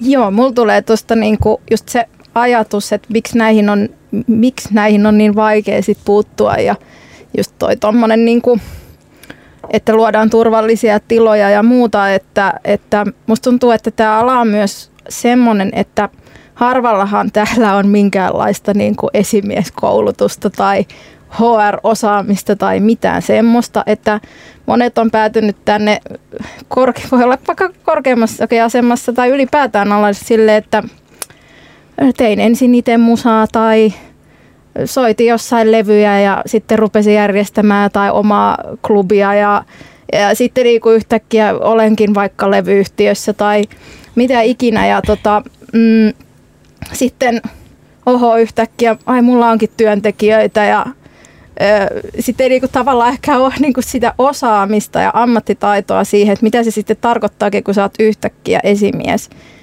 Öö, niin sitten tavallaan, että löytyisikö meiltä jotain semmoisia työkaluja, öö, tai vaikka et olisi esimieskään, vaan että sulla on yhtäkkiä vaikka iso rosteri tai, tai tota, sulla on hirveästi artisteja, kenen keikkoja sä myyt, tai mitä ikinä, että, että mistä me, että pystyttäisikö me jotenkin yhdessä rakentamaan sitten joku semmoinen niin kuin, mallialalle, onko se sitten niin kuin etujärjestöt yhdessä tai joku tämmöinen niin kuin ohjeistus, että miten semmoisissa tilanteissa, miten ylipäätään luodaan turvallinen tila, että ylipäätään kukaan uskaltaa tulla puhumaan. Sehän on jo yksi ongelma, että, että jos ollaan silleen, että no kun ei kukaan tullut kertomaan mulle. No mistä se johtuu, että ei tullut kertomaan? Onko täällä semmoinen ilmapiiri vaikka, että uskaltaa tulla?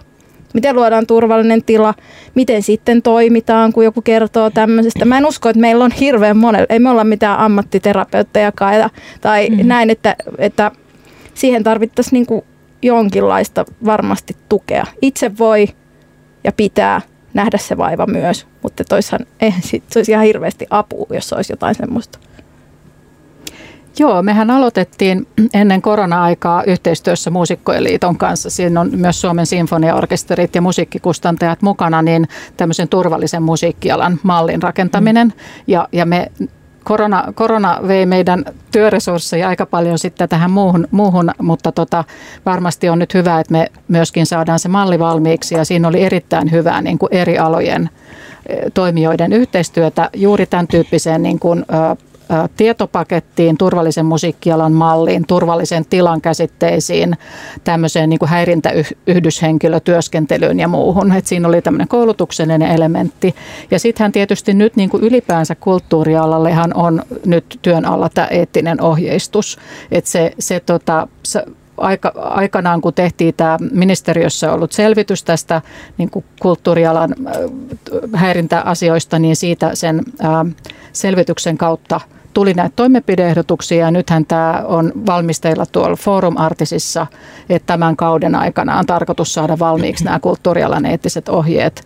Mä olen ilokseni mukana siinä, siinä ohjausryhmässä, että mä tuun sitten tuomaan siihen ehkä sitä niin kuin työnantaja-työyhteisön näkökulmaa myöskin.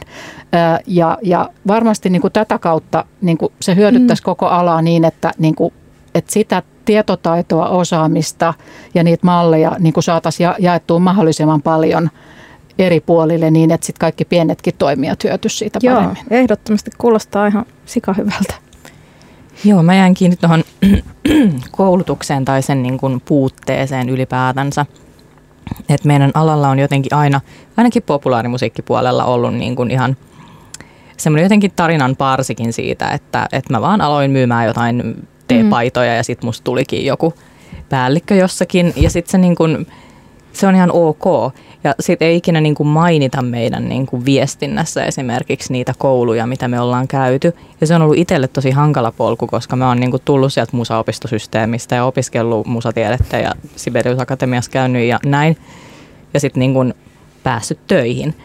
Ja just se, että ähm, ylipäätänsä se, että, että jotenkin alalla myös jotkut ihmistyypit ehkä tykkää niin kuin johtaa ja tykkää päälliköidä, mutta sitten just kun pitäisi niin kuin saada sitä arvojohtamista ja niin kuin nimetä ne johtajuusarvot vaikka, niin sitten sitä ei tuukkaan sieltä. Että jotenkin se, että meidän alan keskijohtokin on tosi kouluttamatonta. Että kyllä siihen niin kuin pitäisi katsoa tietyllä tapaa myös peiliin, että – että et miten saataisiin niinku sit niitä valmiuksia johtaa. Mm, toi on kiinnostavaa toi, että haluaa johtaa ja haluaa sitä johtajuutta, mutta sitten kuitenkin se arvojohtajuus puuttuu. Ja mm. sitä mä ajattelen, että siitä myös on kyse siinä, että miksi niin moni kieltäytyy tästä keskustelusta, että mielellään ollaan, pyöritetään bisnestä ja, ja tehdään tulosta ja, ja ja pasteerataan siellä sun täällä ja annetaan lausuntoja, mutta ehkä sitten kun pitäisi puhua tämmöisestä niin kuin koko alan arvoista ja muutoksesta, niin, niin sitten ei ehkä olekaan sitä johtajuutta. Hmm. Emili. Joo, mutta mä ajattelen myös, että se on tavallaan silloin, kun me puhutaan just, just arvoista ja, ja, ja, ja miten niin kun, tavallaan niin kun tästä laajasta kuvasta, niin silloin – voi usein unohtua myös se, että se on niin kuin ihan tällaisia yksinkertaisia jollain tavalla niin kuin pienillä teoilla ja pienillä huom... että mä oon aikanaan itse kokenut valtavan helpotuksen, kun mun piti ottaa esiin tällaista, tällaista tota, niin kuin huonoa käytöstä siinä kysymyksessä. Oli, oli päihteiden käyttö työpaikalla ja mä en ollut ikinä aikaisemmin joutunut tällaista ää, käymään, tällaista käsit- keskustelua ja sitten oli tekeillä silloin siis tällaista opasta siellä, missä mä olin töissä, niin ähm, oli teke, teke, tekeillä joku varhaisen puuttumisen. Ja vau, mikä niin kuin, helpotus itselle, niin kun mä sitten vaan päätin, että no mä menen tämän niin kuin, siis tyyliin sanasta sanaan, että mä niin kuin pääsin sen ensimmäisen kerran läpi siitä. Ja sitten hmm. jollain tavalla niin kuin se, että, että, että päättää, mä teen aika usein niin, se on mun secret weapon, että mä kirjoitan itselleni jonnekin, missä se toinen osapuoli ei näe. Mä kirjoitan sen mun pihvin, mitä mun pitää saada, vaikka se olisi kuinka vaikeaa mun sanoa sulle, että sä käyttäydyt luukkaavasti sun kollegoita kohtaan. Tai joku tällainen, mikä voi olla tosi, tosi, tai se, että muita häiritsee sun tapa jo, jotain, nyt mä en ota mitään konkreettista esimerkkiä, että mä en ketään mm. aseta alttiiksi, mutta se, että, että on hyvin herkkiäkin aiheita, jotka oikeasti voi olla niin, että ne ihmiset ei itsekään ihan tiedosta ja sua nolottaa ottaa ne esiin. Sitten kun se on siellä kirjoitettuna, että tämän mun on pakko saada kakistettua tässä tilanteessa, mun on pakko nostaa tämä tänne, mun on pakko, mun, mulla on vastuu tämän keskustelun käymisestä, niin jollain tavalla niin kuin ne, ne tollaiset keinot, missä on opas, missä on niin kuin esimerkkejä. Et ei tarvitse välttämättä sisäistää se koko, koko vastuu ja koko kaikki arvomaailma ja kaikki muu, niin kuin käydä kaikki läpi ennen kuin uskaltaa tarttua, vaan se, että niillä taidoilla, jos on annettu se tehtävä tai jos on sen tehtävän saavuttanut, että mulla on muutama alainen, niin kyllä mun täytyy myös sit ottaa se vastuu, että mä jollain tavalla kahlaan nämä, nämä ongelmatilanteet myös läpi. Niin, kuin, niin siinä täytyy vaan kiskasta. Nyt mä heti, tota, nyt mä heti haastan. Mä ajattelen vaikka Maiju sun työ tässä ää, fest, festareilla artistituottajana, niin, niin sulla tulee artisti Suomeen ja festareille ja se on ensimmäisenä, tota noin, niin, ensimmäisenä sanoo, että no niin, että mä tarviin nämä ja nämä kaikki huumeet ja nämä ja nämä kaikki nuoret naiset, hoida ne mulle. Niin kenen asia on tuossa olla se arvojohtaja tuossa asetelmassa esimerkiksi ja sanoa, että ei muuten käy. Kyllä se on sitten mun tehtävä, että, että se on mun vastuulla se artisti että tämä ei ole niin kuin meidän festarin arvojen mukaista ja oi, oi, huumeet on laittomia. Et, kyllä se niin kuin näin on ja mm. se on ihan, ihan selkeä niin kuin periaate. Että artisti voi sitten niin kuin omalla ajallaan etsiä jotain vaihtoehtoista viihdettä, mutta että meidän toimesta noi ei hoidu. Onko se sulle helppoa? Onko sulla kirjoitettu saman tapaan nämä vaikeat lauseet vaikeissa tilanteissa? Kyllä aina silloin tällöin on, mutta että mahdollisuuksien mukaan niin kuin aina pyritään kaikki sopimaan etukäteen, että sitten ei tarvitse niin on-site miettiä mitään, mitään tuommoista, että just tietenkin kun on eri kulttuureita eri maita ja eri toimintatapoja, niin jotkut tuommoiset, niin ne on ihan, ihan selkeät, hmm. selkeät lait täälläkin, niin pystytään niihin sitten nojautumaan. Kuulkaa, seuraavaksi me kuullaan, mitä toimenpiteitä musiikkialalla on parhaillaan Muusikkojen liiton tutkimuksen pohjalta tekeillä. Hanna jotain tuossa avasikin, mutta Sanni tässä jatkaa. Tekeillä on alan toimijoiden yhteinen toimintaohje, jonka on tarkoitus selkiyttää sitä, mitä seksuaalisella häirinnällä tarkoitetaan ja sitä, miten siihen on mahdollista eri tilanteissa puuttua. Tarvitaan tieto siitä, että aina on joku, jolle asiasta voi kertoa ja että tämä henkilö sitten osaa viedä asiaa eteenpäin. Olipa sitten muusikko, artisti, biisintekijä, tapahtumanjärjestäjä, tuottaja, yleisön jäsen tai mitä vaan, kaikkien tulisi sitoutua siihen, että ei kohdella toisia epäasiallisesti ja toisaalta kaikkien on tiedettävä, miten toimia, jos jotakin käy. Muusikkojen liitossa jäseniä palvelee freelance-koordinaattori, luottamushenkilö, juristeja ja muuta henkilökuntaa, joihin tilanteessa voi olla yhteydessä. Yhdessä sitten tapauskohtaisesti mietitään toimenpiteitä riippuen siitä, mitä on käynyt, onko kyseessä rikos ja mitä jäsen toivoo. You are among friends. Radio Helsinki. Ja Musa vai Business jatkaa täällä Maria Veitolan johdolla. Me puhutaan seksuaalisesta häirinnästä ja vieraana on kansallisoperan ja balletin henkilöstöpäällikkö, luennoitsija puhuja Hanna Fontana, musiikin kustannusyhtiö Elements Musicin A&R manager Semira Ketrossi, taideyliopiston Sibelius Akatemian dekaani Emily Gardberry ja Head of Artist Relations Maiju Talvisto Flow-festivaaleilta. Tuota, myös musiikkialan työtilanteissa pätee työturvallisuuslainsäädäntö, tarkemmin sanoen kyseisen lain pykälä 28, joka menee näin. Jos työssä esiintyy työntekijään kohdistuvaa hänen terveydelleen haittaa tai vaaraa aiheuttavaa häirintää tai muuta epäasiallista kohtelua, työnantajan on asiasta tiedon saatuaan käytettävissään olevin keinoin ryhdyttävä toimiin epäkohdan poistamiseksi. Missä tilanteissa tämä toteutuu musiikkialalla ja missä ei? Maiju, haluatko aloittaa? Joo. mm. No ehkä festariympäristöstä semmoinen huomio, että meillä tosiaan ää, aika monenlaisten ää, lakien ja lupien kanssa toimitaan, koska ollaan, ollaan tätä rakennustoimintaa yllättäen ja sitten tietenkin tilapäisillä rakenteilla ää, ra, niin kuin tehdään se festivaalialue, niin kuin kaikki festivaalit toimii. Ja se on sinänsä hassua, että useimmiten sitten näissä kaiken näköisissä rakennushankkeissa niin on tarkat luvat, on pystytystodistukset, kaikki turvamenettelyt, kypärät, mutta sitten se sosiaalisen turvallisuuden aspekti saattaakin jäädä huomiotta, vaikka se on ihan yhtä lailla työturvallisuuslaissa varataan, että varpaisiin ei satu, mutta, tai varaudutaan siihen, että varpaisiin ei satu, mutta ei varauduta siihen, että sielu ei satu. Juurikin näin. Hmm. Hanna? No, tämä on, tämä on mielenkiintoinen asia siksi, että lakitekstihän on monella tavalla hyvin selvä, mutta sitten jos mä ajattelen niin kuin sitä käytännön arkea, niin mä näen niin kuin työnantajan edustajana työyhteisössä tässä pykälässä kaksi juttua. Toinen on ensinnäkin se, että, että työnantajan on asiasta tiedon saatuaan ryhdyttävä toimenpiteisiin ja, ja tavallaan juuri se, että mikä on se kynnys, mistä ikään kuin todetaan, että nyt asiasta on saatu tieto. Ja, ja, ja sitten toinen on se, että mitkä ovat ne käytettävissä olevat keinot. Eli jos ajatellaan niin työpaikkaa, työyhteisöä, me mennään työsopimuslain mukaan, siinä on ihan tietyt niin etenemismuodot siihen.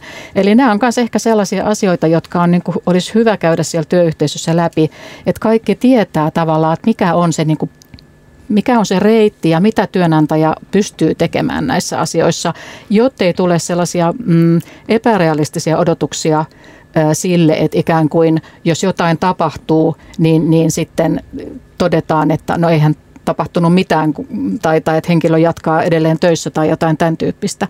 Että nämä on ne semmoiset ehkä niin kuin arjen tilanteet, jos niin kuin aina joutuu vielä pohtimaan, että miten se, miten se niin kuin käytännössä toteutuu ja juuri tämä asiasta tiedon saatuaan on yksi asia, mikä, mikä mm. pitää jollain tavalla olla selkeästi ehkä määritelty siinä.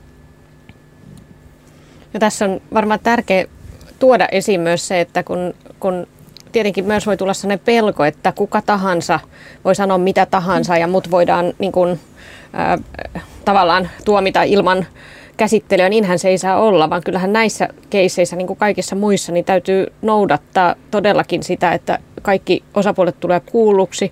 Siksi hirvittävän hankalaa on kohdella tai, tai käsitellä anonyymejä ilmoituksia, koska tavallaan ilman sitä toista osapuolta se on, se on äärimmäisen vaikeaa. Siitä huolimatta mä kuitenkin mieluummin kuulen anonyymisinä kuin ei lainkaan, mutta se, että tavallaan mi, miten tämä esimerkiksi työnantajapuoli voi edetä, niin, niin esimerkiksi tässä, tässä niin tota, on sitten taas, taas, taas tulee se, se tarve osoittaa se asia todeksi. Ja täs, näissä on tosi monta, ne voi olla, niihin voi olla vaikeita lähteä, mutta onneksi nykyään on paljon äh, sitten tukimuotoja ihmisille, jotka jotka uskaltaa kertoa ja uskaltaa tulla esiin. Ja niitä kannattaa sitten käyttää ihan niin kuin työterveydestä luottamusmiehiin äh, ja naisiin, luottamushenkilöihin anteeksi. Ja sitten tota, toivon mukaan se, se, se niin kuin esimiesporukka, kollegat ja sitten usein, jos puhutaan esimerkiksi oppilaitoksesta, niin sitten myöskin opiskelijoiden nämä omat verkostot, jossa myöskin sitten on usein jo joku ihminen, joka, joka myöskin voi tässä olla auttamassa. Eli niin kuin jollain tavalla tärkein tämä, että ei jää asian kanssa yksin, mutta sitten, sitten myös se, mikä on vaikea usein sietää ja ymmärtää, on se, että nämä prosessit myöskin kestävät aikaa ja että usein kun nämä asiat käsitellään, niin ne on luottamuksellisia, jolloin ei myöskään niin kuin yhteisö ei tiedä, että ai nyt käsitellään todellakin tämän, hmm. tämän ihmis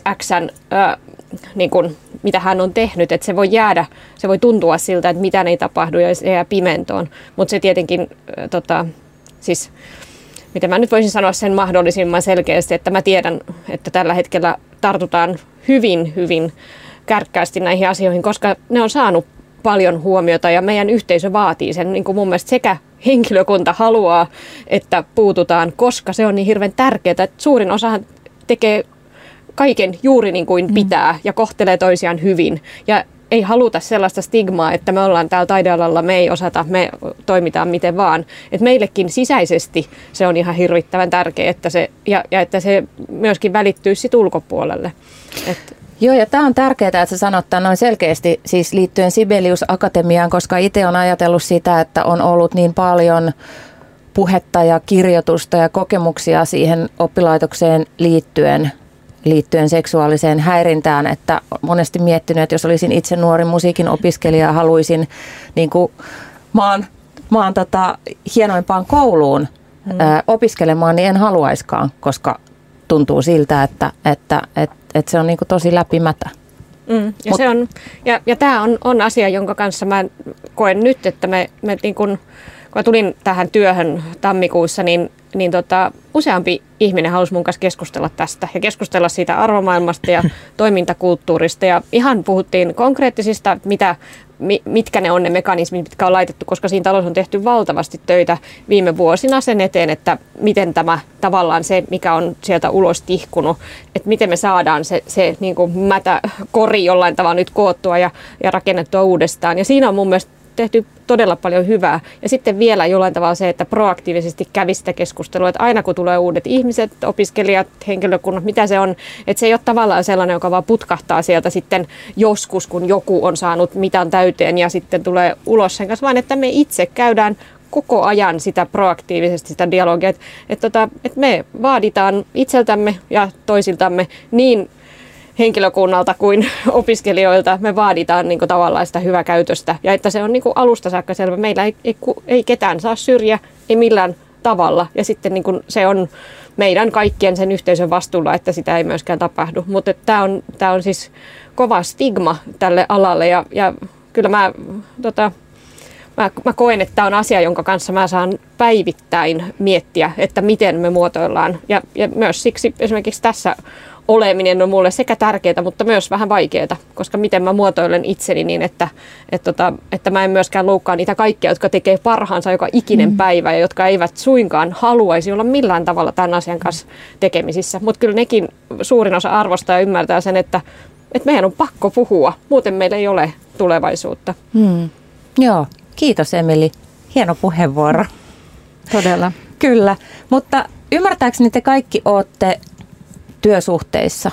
Ja teillä on, teillä on niin kuin työpaikka, jossa, ja Suomen laki jo edellyttää, edellyttää, että on niitä työsuojeluvaltuutettuja JNE, mutta sitten kun puhutaan musiikkialasta, niin meidän täytyy puhua yrittäjistä ja freelancereista ja kaikenlaisista, niin kuin siis niin moninaisista työsuhteiden niin kuin verkostosta, missä koko ajan ihmiset vaihtuu ja tilanteet vaihtuu. Ja, ja ja on niin todella kaikenlaista yrittäjää, niin mm. miten heille onnistutaan rakentamaan sellaiset turvalliset tilat ja olosuhteet, että, että voi kertoa, mitä on kokenut ja se asia tulee kuulluksi ja sitä viedään eteenpäin. Tämä on oikeastaan just sitä, mitä mä oon tässä kauheasti yrittänyt miettiä, että, että joo, että – mun työpaikassa on kerrottu, että mistä saa työt, kenelle voi puhua ja mistä saa työterveysapua tai työterveyden kautta apua ja jos haluaa jutella työpsykologille tai jotain muuta. Mutta että sitten on ihan hirveä määrä ihmisiä, jotka on ihan yksin. Että, että kenelle he sitten puhuu, niin tämä on ihan hirveän vaikea ja tavallaan just mitä Emeli tuossa mainitsi, että että kun ihmiset ei, tai että minkä takia tulee niin paljon sitä anonyymisti sitten, tai että mieluummin se, se olisi niin kuin rikosoikeuden kan, oikeudellisten asioiden kannalta parempi, että ihmiset tulisi omalla, omalla tota, kasvoillaan ja äänellään kertomaan niitä juttuja, mutta mä luulen, että etenkin näissä tilanteissa, missä on joku, kenen, kenellä ei ole niin takanaan yhtään ketään, niin se se, että jos saa edes anonyymisti kertoa sen asian ja saada sitä kautta semmoisen validaation sille omalle tarinalleen, niin se on tosi tärkeää, koska ne on hirveän kipeitä asioita, ne on ahdistavia. Ja ö, sitten jos sulla ei ole ketään semmoista, niin kuin, sulla ei ole kukaan sanonut, että mene tänne lääkäriä, tänne psykologille, niin kenelle se kenelle sä niin kuin kerrot muuten kuin sitten ehkä haet sitä, sitä niin kuin, tota, jotenkin tukee sitten vaikka anonyymisti. Öm, ja sitten on paljon kuullut sellaisia tarinoita, että on yritetty sitten friikkuna ottaa yhteyttä johonkin, että mä oon kokenut vaikka teidän juhlissa tai mä oon tehnyt jonkun, no mitä ikinä siis, että, ja olen kokenut, kokenut jotain ahdistelua. Ja sitten kaikki nostaa kädet ilmaan silleen, kun kenelläkään ei ole sitä suoraa vastuuta hänestä. Mm. Niin nämä on ihan hirveän vaikeita tilanteita, joten mä ymmärrän tosi hyvin, että sitten ne tarinat ehkä haluaa kertoa vaikka anonyymisti, jotta saisi sen jonkun tuen. Kiitos Semira. Emili haluaa jatkaa. Joo, mä, mä tota, ajattelin just sitä, mistä jo puhuttiin aikaisemmin, tämä valta-asetelma, että freelancereilla erityisesti, niin sitten vielä korostuu se, että, että ne samat tyypit, jotka niin kun, tavallaan sä, sä, sä voit tällaisella kuitenkin, jos me mietitään Suomen kenttää, niin suht pienellä ää, alalla, sä voit jäädä aikamoiseen monttuun, jos sä, niin kun, jos sä, sä tota, toimit aktiivisesti. Se voi olla sellainen, että, että ei, ei vaadita kauhean monta kommenttia, niin sä oot tavallaan niin kuin ei-toivottu ää, henkilö ja voi leimaantua nopeasti. Mutta siinä mä kyllä näen, että nyt kun me pystytään näistä puhumaan ja me käydään sitä dialogia, niin siinä just nämä eri festaritoimijat, kaikki nämä nyt mainittujen firmojen, jotka eivät tule tänne tänään puhumaan, niin kuin nämä, että tavallaan niin kuin, että se pitää kokea jollain tavalla organisatorisena vastuuna, että meillä on vastuu näistä monesta freelance-ihmisistä. Nyt korona-aikana me ollaan puhuttu hirveästi tästä ahdingosta, mikä on, niin se ahdinko kyllä myös liittyy siihen, että jos onhan se nyt on tietenkin ollut se, että ei ole oikeasti ollut niin kuin, mahdollisuutta tehdä sitä keikkaa. Mutta jos sä teet sitä keikkaa koko ajan se tietyn, tietynlaisen valta-asetelman uhrina, niin kyllä sekin on asia, jota me mun mielestä me voidaan näillä eri työkaluilla, mitä tehdään, niin me, meidän on pakko voida sitä kitkeä. Et me ei voida olla sellaisessa, missä jotkut ihmiset ovat aina sen, niin kun, sen alan armoilla, että kunhan sä nyt vaan et ilmaise näitä epäkohtia. Kyllä. Emili, mun täytyy vielä sanoa, että mä jotenkin aivan liikutuin tuosta sun äskeisestä puheesta. Se oli niin hieno ja siis todella mä niin olen samaa mieltä sun kanssa siitä, että tällä alalla on valtava määrä upeita ihmisiä, jotka tekee vastuullisesti hyvää työtä ja rakastaa tätä työtä ja, ja, ja, ja todella niin kuin siinä kutsumuksessa ole, olevia käyttäytyy, käyttäytyy mallikelpoisesti ja vastuullisesti. Et se on juuri niin kuin sä kuvasit, että, että me puhutaan niin kuin varmaankin pienestä joukosta niitä, niitä henkilöitä, jotka ei ymmärrä tätä niin kuin vastuullisen käytöksen periaatteita ja, ja se on hirveän sääli, että se jotenkin leimaa niin kuin oppilaitosta tai koko ala ylipäänsä. Se, että kyllä mä kovasti jotenkin näen, että tässä asiassa niin kuin me isot toimijat, me, me, me pystytään niin antamaan meidän osaamista ja jakamaan sitä niin verkostoitumalla. Ja esimerkiksi nyt tämä turvallisen musiikkialan malli, niin on yksi keino myöskin siihen, että niin kuin kaikki – myös nämä yksintoimijat ja muut saa sitä tietoa ja sitä verkostoa, verkostoa ja toki tietysti niin kuin Muusikkojen liitto siinä mm. tärkeänä toimijana takana. Että tavallaan jotenkin mä aina ajattelen, että tämä ei ole semmoista, että ikään kuin mitään tietoa pitäisi pantata tai osaamista, vaan päinvastoin se, että jos siitä on niin kuin hyötyä laajemmin, niin se hyödyttää ihan kaikkia. Se hyödyttää se hyödyttää festivaaleja, se hyödyttää freelancereita, pieniä toimijoita ja työyhteisöjä. No nimenomaan niin kuin just toi, että tämä ei ole semmoinen tieto, minkä päällä tarvitsee istua. Että tota, just se, että, että joku asia, minkä kanssa itse kamppailen. Tässä on tullut monta semmoista asiaa, mitä on itsekin miettinyt. Niin todennäköisesti joku, sama, joku miettii ihan samaa. Ja sen takia meidän on just niin kuin, nämä hankkeetkin on tosi hyviä. Mä tota, heitän teille tämmöisen yhden pienen käytännön, käytännön tota noin, niin pähkinän purtavaksi. Nimittäin mä kerron semmoisesta kon- semmoisesta asetelmasta, joka toistui aika usein noissa Musa vai Bisneksen keräämissä kokemuksissa. Ja siihen liittyy nimenomaan tämmöinen valtapositio siihen, että kaksi ihmistä, jotka on, joilla on tavallaan eri status, kohtaavat. Ja sitten siihen liittyy vielä tämä just, että toisella on vakituinen työpaikka ja toinen on tulossa alalle. Eli useissa meidän kohtaamissa tapauksissa häiritsijä on ollut esimerkiksi tuottaja, joka on valta-asemassa, mutta myös se henkilö, joka tuo firmalle rahaa. Eli rahantekokone. Ja aika monista näissä tapauksissa yhteistyö keskeytyi, jos alalle vastikään tullut tai tulossa oleva artisti ei ole suostunut esimerkiksi seksuaaliseen kanssakäymiseen tuottajan kanssa. Ja häirinnän kohteena on siis nimenomaan uudet tulokkaat, jotka on myös ne, jotka sitten häviää, kun se yhteistyö päättyy. Eli, eli heidän kanssaan ei haluta tehdä töitä, jos he eivät suostu siihen, mitä, mitä tota pyydetään. Niin miten tulevaisuudessa voitaisiin toimia niin, että tämä skenaario ei tapahdu? Tai että tämä ei ole se lopputulos, että se uusi tulokas joutuu saman tien luiskaan ja, ja sitten, se, sitten se Nero jatkaa tekemistään uusien tyyppien kanssa. no näinhän pitää puuttua. Ei tässä ole niin kuin mitään... Mutta miten? Niin. No, ja mitkä seuraamukset vaikka tälle, tälle tota, tämmöiselle niin kuin rahantekonerolle pitäisi olla siitä? Ja miten sitä suojellaan sitä, sitä pudokasta, tulokasta, mm. josta tulee pudokas? Mä jäin miettimään myös sitä, että jokaisella tuottajalla tai muulla tämän tyyppisellä henkilöllä on myös oma esihenkilö. Että kyllähän tämä on myöskin niin johtajuuden, johtajuuden käsite siitä, että ikään kuin mikä, mitä, mitä tämmöisessä tilanteessa sallitaan. Tämä on niin todella järkyttävä kuvaus siitä ja että sitä tapahtuu, koska niinhän se ei tietenkään pitäisi olla. Että sen lisäksi, että ikään kuin siinä, siinä organisaatiossa se määritellään se, se niin ne toiminnan rajat, mutta tietysti se, että sille uudelle tulokkaalle – on se turvaverkko, se psykologinen turvallisuus, että sellaiseen ei tarvitse suostua ja myöskään ne, niitä, niitä seuraamuksia ei tarvitse niin pelätä, mutta tosi vaikea juttu. Puhutaan tässä siis ihan niin kuin musiikkituottajasta, joka tuottaa musiikkia artistille. Kyllä. Öö, hehän, niin, tässä, tämähän on, tämä on tosi vaikea, koska öö, musiikkituottajatkaan eivät ole työsuhteessa.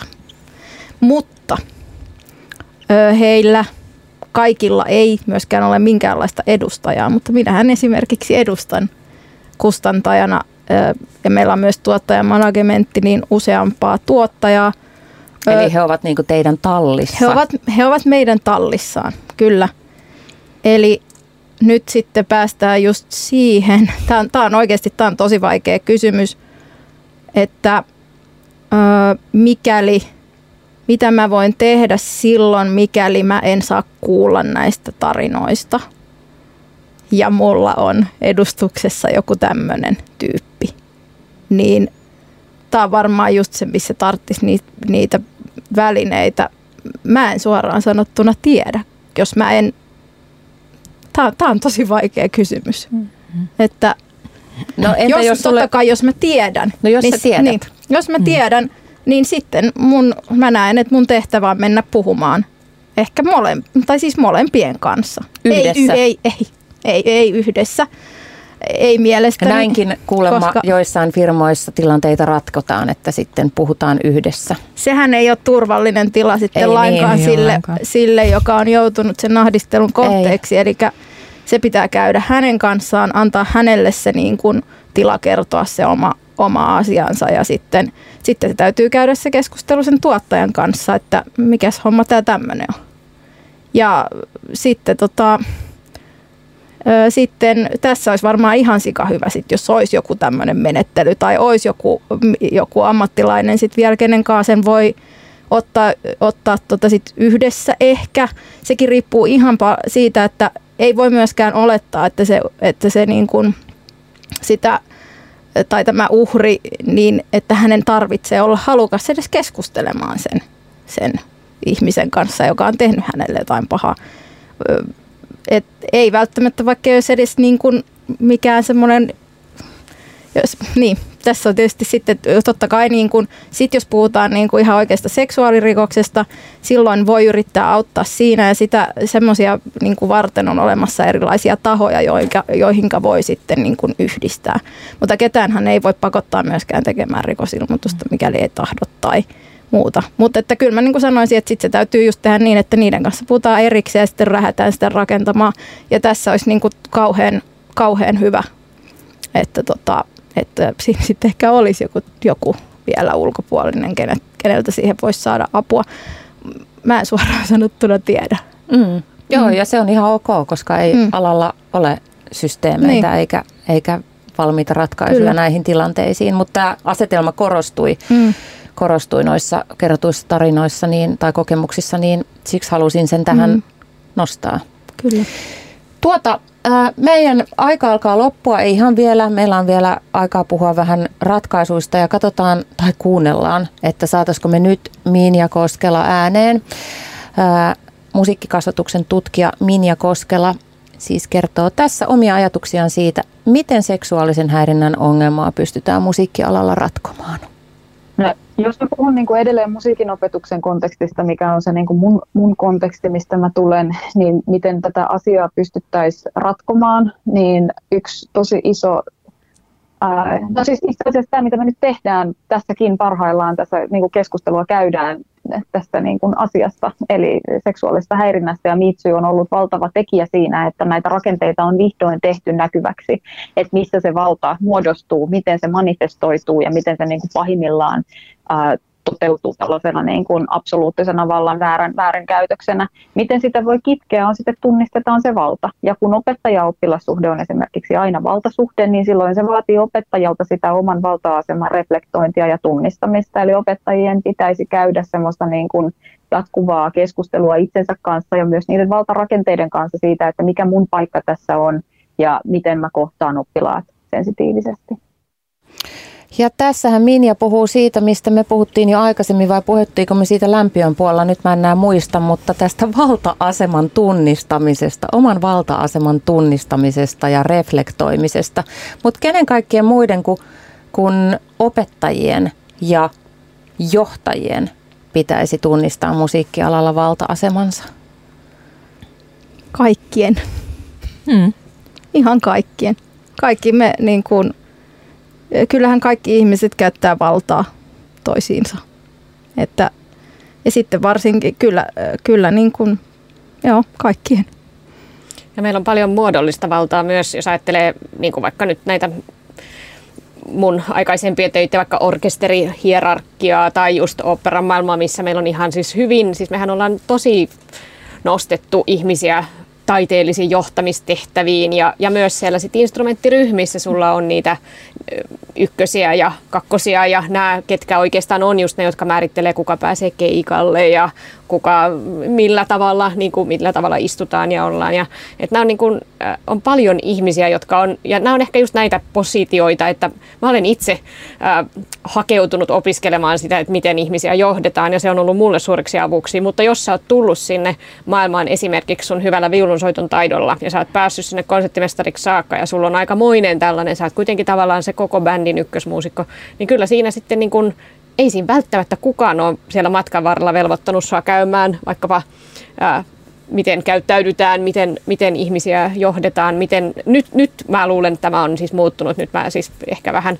kärjestän. Nyt tällä hetkellä me puhutaan tästä niin paljon, että melkein jokaisessa taiteellisessa työpaikassa on jouduttu käymään näitä periaatteita, koska on niin monta, monta tällaista tapausta noussut. Mutta se, että ei se, ei se välttämättä se millään tavalla ole myöskään sitä oppia annettu, että niin kuin ainakaan aikaisemmin. Että silloin se on aika ymmärrettävää, että voi olla aika myöskin ymmällään siitä, että jos sitten kuulee jostain väärinkäytöksestä tai jos tiedetään, että aina keikan jälkeen näin tuolla, niin, tota, niin onko se sitten mun juttu vai, vai kuka se on? Onko mä se esimies? Miten tämä toimii? Kenellä on se vastuu? Kenelle mä kerron? Nämä on, tota, nämä on ehkä sellaisia, jotka nämä code of conductit ja tällaiset hyvän käytöksen oppaat, ne niin kuin kitkee tällaista, koska jokaisen, ää, sä voit jollain tavalla johdatella sen, ai tämä on mun paikka tässä, no mulla on ainakin sit vastuu noista, mä ainakin kannan nyt tämän eteenpäin. No miten sitten Maiju, sä puhuit siitä, että, että tota sun työssä kun festareille tulee ympäri maailman ihmisiä, sinne tulee yleisöä ympäri maailman, mutta sinne tulee artisteja ja, ja muusikoita ja crewta mm-hmm. ympäri maailman ja tulee, mä en muista miten sä kuvasit, eri kulttuureista, eri Joo. toiminta, toimintaympäristöistä, on erilaisia niin kuin, tapoja olla ja tehdä ja sitten tullaan tänne. Niin miten, he, miten heille voi opettaa – vallan, valta-asemaa, aseman reflektointia, miten se menee sinne asti. Koska mm. oikeasti sanon nyt vaan, että vaikka olisikin se soppari, niin mä pelkään, että siinä voi käydä niin, että se joku management tai keikka myyjä allekirjoittaa sen ja se itse tähti tai sen niin kuin, hänen niin kuin, seurueensa ja työ, työ tota, porukkansa ei koskaan näe sitä. Se on juurikin näin, että, että sen takia niin kuin noissakin olisi tosi tar- tarpeellista juurikin niin kuin katsastella myös niitä, että, että minkälaista jengiä siellä on sitten vaikka duunissa. Koska kyllähän se on artistinkin imakolle niin kuin imagoriski, jos siellä pyörii jotain semmoista jengiä, joka ei käyttäydy hyvin.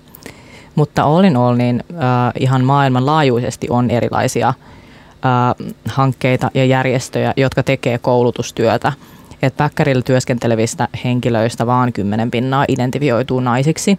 Ja sitten on, pinnaa? Joo, että se on ihan selkeä se valta-asema siellä. Ja kyllä mun mielestä niin kun täytyy lähteä siitä, että jengin täytyy tunnistaa se ja sitten nostaa, nostaa myös niin kun vähemmistössä työskenteleviä henkilöitä. Ja ylipäätään se, että et ei se voi, voi niin kuin enää toimia sillä tavalla, niin kuin, miten on ennen toimittu jotenkin hyvä veliperiaatteella tai näin, että, että nyt niin kuin mennään ammattimaisempaan suuntaan ja Joo, ja musiikkialahan on poikkeuksellisen miesvaltainen ala. Siellä on miehiä johtotehtävissä ja jostain syystä myöskään siellä johtotehtävissä ei ole kauheasti vaihtuvuutta. Että kyllähän se tulee monessa asiassa, mutta myös tässäkin vastaan se, että, se, että musiikkiala ei ole kovin monimuotoinen ja se kaikissa positioissa oleva monimuotoisuus niin kuin loisi varmaan, loisi varmaan ää, myös omalta osaltaan niitä turvallisempia tiloja. Ihan jo pelkästään se, että, että jos, ympäri, jos olet nainen tai kuulut sukupuoli- tai seksuaalivähemmistöön ja ympärilläsi on vain siis heteromiehiä, niin on vaikeampaa tuntea oloaan turvalliseksi tai esimerkiksi kertoa siitä, että, että mitä itselle on käynyt. Hanna. Maiju, voiko mä kysyä sulta? Mua kiinnostaa, että luuletko sä, että festivaalikenttä alkaa olla esimerkiksi valmiina sen tyyppiseen niin kuin päätöksentekoon, että ikään kuin päätöksenteossa näkyy jo vaikkapa sen tyyppinen, että sellaisia henkilöitä, jotka jotka tiedetään, että heidän, heidän käytöksensä ei täytä tätä vastuullisuutta, niin, niin heitä ei enää esimerkiksi pyydetä festivaalivieraiksi ja muuta. Vai onko se vielä niin, että raha ratkaisee? Tai? Kyllä siis tätä tehdään, tehdään parasta aikaa tietenkin. Et ei se, on niinku, ei se raha ole se juttu. Tai ehkä joillekin on, mutta että... Hmm. Niin mensi just sanoa, että kyllä se varmaan joillekin on. Niin. Mutta hyvä, jos homma, homma etenee. No tuota noin, niin sitten tuossa aluksi puhuttiin siitä, että, että oli vaikea saada ää, miehiä ja alan isoja toimijoita ja yhtiöitä mukaan tähän keskusteluun. Miten heidät saadaan mukaan? Koska tämä on meidän kaikkien keskustelu, tai tämän pitäisi olla meidän kaikkien keskustelu jotka on musiikki- ja kulttuurialalla ja siinä liepeillä? Ehkä juuri tämän päivän ja tuon viime viikon keskustelun ja sen kaltaisten tilanteiden kautta. Eli jollain tavalla se, että pidetään se esillä ja myös mun mielestä myös nyt sä aika aktiivisesti olet haastanut myös heitä. Ja me niin kuin tavallaan kaikki mm. nyt tässä me ollaan otettu se puheeksi, että tämä oli vaikea asia. Niin jollain tavalla nyt ainakin ajattelisin itse, että jos mä nyt olen jossain päin tätä alaa ja mä koen pist- päätöksen, että nyt olenko minä vai olenko minä vai onko mun työyhteisössä tämän tyyppistä, niin mä ehkä nostaisin sen, jos mä vaan uskaltaisin, jos mä olen sellaisessa paikassa, että mä uskallan toimia, niin, niin mä nostaisin sen keskustelun, että onko se näin, näinkö me, näinkö me toimitaan. Hmm. Joo, ja mä, mä luulen kanssa, että musta tuntuu, että ehkä nyt kun näistä asioista on puhuttu eri musiikilajeissa paljon, niin tavallaan me voidaan todeta, että tällaista tapahtuu. Et se on jotenkin niin kuin mm. aika läpimenevä ilmiö. Sitä tapahtuu urheilupuolella, sitä tapahtuu musiikkipuolella. Niin ehkä nyt tässä kohdin toisaalta olisi niin kuin hyvä myöskin niin kuin kääntää katse sinne tulevaisuuteen ja todeta, että hei, me tiedetään, että tällaista on, tämä menee niin kuin siellä rakenteissa, niin ruvetaanko muuttamaan sitä oikeasti. Että ei ehkä niin kuin tavallaan sen tyyppisesti, että, että ne, jotka eivät jostain syystä halunneet tulla tähän mukaan, jos he ajattelevat, että he jotenkin syyllistyy, vai ehkä enemmän niin kuin se, että nyt kääritään hihat ja me todetaan, että tällaista on tuolla ja tuolla ja tuolla ja tuolla, eiköhän aleta muuttaa tätä kulttuuria. Ja siinä niin kuin tavallaan musiikkigenrestä riippumatta, niin, niin tota, lähdetään yhdessä toimimaan. Että se pelko niin kuin hälvenee ikään kuin siitä, että ei uskalla tulla mukaan, koska pelkää, että jotenkin sieltä jotain paljastuu. Ehkä se Mä en tiedä enää, onko sille niin kuin tavallaan semmoista tarvetta, koska tämä on mennyt niin, niin kuin laajasti tässä taidekentässäkin läpi jo. Se on just näin, että, tota, että nyt pitäisi vaan ryhtyä hommiin mm. ja, ja kaikkien pitäisi olla siinä mukana. Niin, just se semmoinen niin kuin ajatus, että, että varmasti just se, niin kuin Emili sanoi, että puhutaan näistä enemmän, niin ehkä ne, ja mekin, kuten mekin on puhuttu, niin on tämä meillekin tosi vaikea aihe puhua. Mm. Ei se mm. niin kuin maagisesti siksi, että on nainen, niin tämä, on, tämä olisi jotenkin niin kuin yksinkertainen juttu. Että, tota, että sekään, kun ehkä jos me pystyttäisiin rakentamaan sen kaltainen keskustelukulttuuri, että ei siinäkään ole mitään pahaa, jos sä sanot joskus jotain vähän hölmöä, ö, jos sä oot sit vaan valmis niin kuin, miettimään sitä, että jos joku sanoo sulle siitä, että no toi nyt oli vähän hölmösti sanottu, niin sitten sit niin kuin mietitään sitä sit niin kuin vaikka yhdessä, että et, eihän se yleensä se niin kuin virhe ole se suurin, tai onko se nyt virhekään, mutta että se ei ole se suurin ongelma, vaan se, että jos sä rupeat sitten siihen tai inttämään tai, tai, tai jotain muuta, mutta eihän nämä ole tietenkään helppoja tilanteita, että, että nämä vaikeita keskusteluja. Joo, ja yksi semmoinen toistuva tilanne kanssa, tilanne, jossa itse olen ollut ja melkein voisi väittää, että jokainen tässä huoneessa ollut on varmaan jollain tavalla tunnistaa tämmöisen tilanteen, ää, mutta, mutta mikä tuli myös noiden meidän keräämien ää, kokemusten kautta läpi, niin on, on se, että on tämmöisiä vanhempia valtiomiehiä tiloissa ja sitten, ää, jotka tavallaan, joiden joiden toimintakulttuuriin kuuluu se, että vähän puristetaan mennessä ja taputetaan ja heitetään joku, joku semi-irstas läppä. Ja, ja niihin heihin suhtaudutaan usein vähän silleen, että no toi on toi eri sukupolven tyyppi ja se nyt on, hei se on legenda, mutta se on myös vähän niin kuin vanha höppänä. Mutta se ei silti poista sitä, etteikö se olisi ahdistavaa, että tämmöinen hahmo esimerkiksi levyyhtiön bileissä kaappaa nuoren naisen syliinsä niin kuin kysymättä siihen lupaa ja siinä todennäköisesti vielä hekotellaan ympärillä, että no tollainen toi on. Ja, ja, ja jotenkin se, että, että, että on niitä, on niitä niin kuin neroja, mutta sitten on myös jotain tällaisia koskemattomia hahmoja ihan sen takia, että he ovat niin, niin jotenkin jo jossain siellä kaapin päällä, vaikka he edes olisi kauhean aktiivisia enää itse alalla. Niin miten tällaisessa sosiaalisessa tilanteessa, miten tällaisessa puuttuisitte? Vaikka levyyhtiön pikkujoulut? Siitä pitää mennä sitten, sehän pitää nostaa se kissa pöydälle, että tuolla toi taas. Niin kuin, että, u, u, nämä on niin vaikeita, koska useinhan sitten voi tulla niitä tilanteita, että no ei se mitään pahaa tarkoita niin. tai mitään. Mutta sehän ei niin kuin, mitä sillä on merkitystä, mitä se tarkoitti, kun sillä ei ole niin kuin yhtään mitään merkitystä. Ja sitten niin kuin, ylipäätään ehkä on vähän vääränlainen mielikuva ihmisille siitä, että millaisia on niin kuin seksuaaliset häirist, häir, niin kuin, niin kuin ahdistelijat tai, tai seksuaalirikolliset tai jotain, että sun pitää olla joku metsässä vemputtava pitkätakkinen ukko, e, e, että et jotenkin musta tuntuu, että ei vielä niinku ihan ymmärretä sitä, että kuinka hienovaraisia ne jutut voi olla.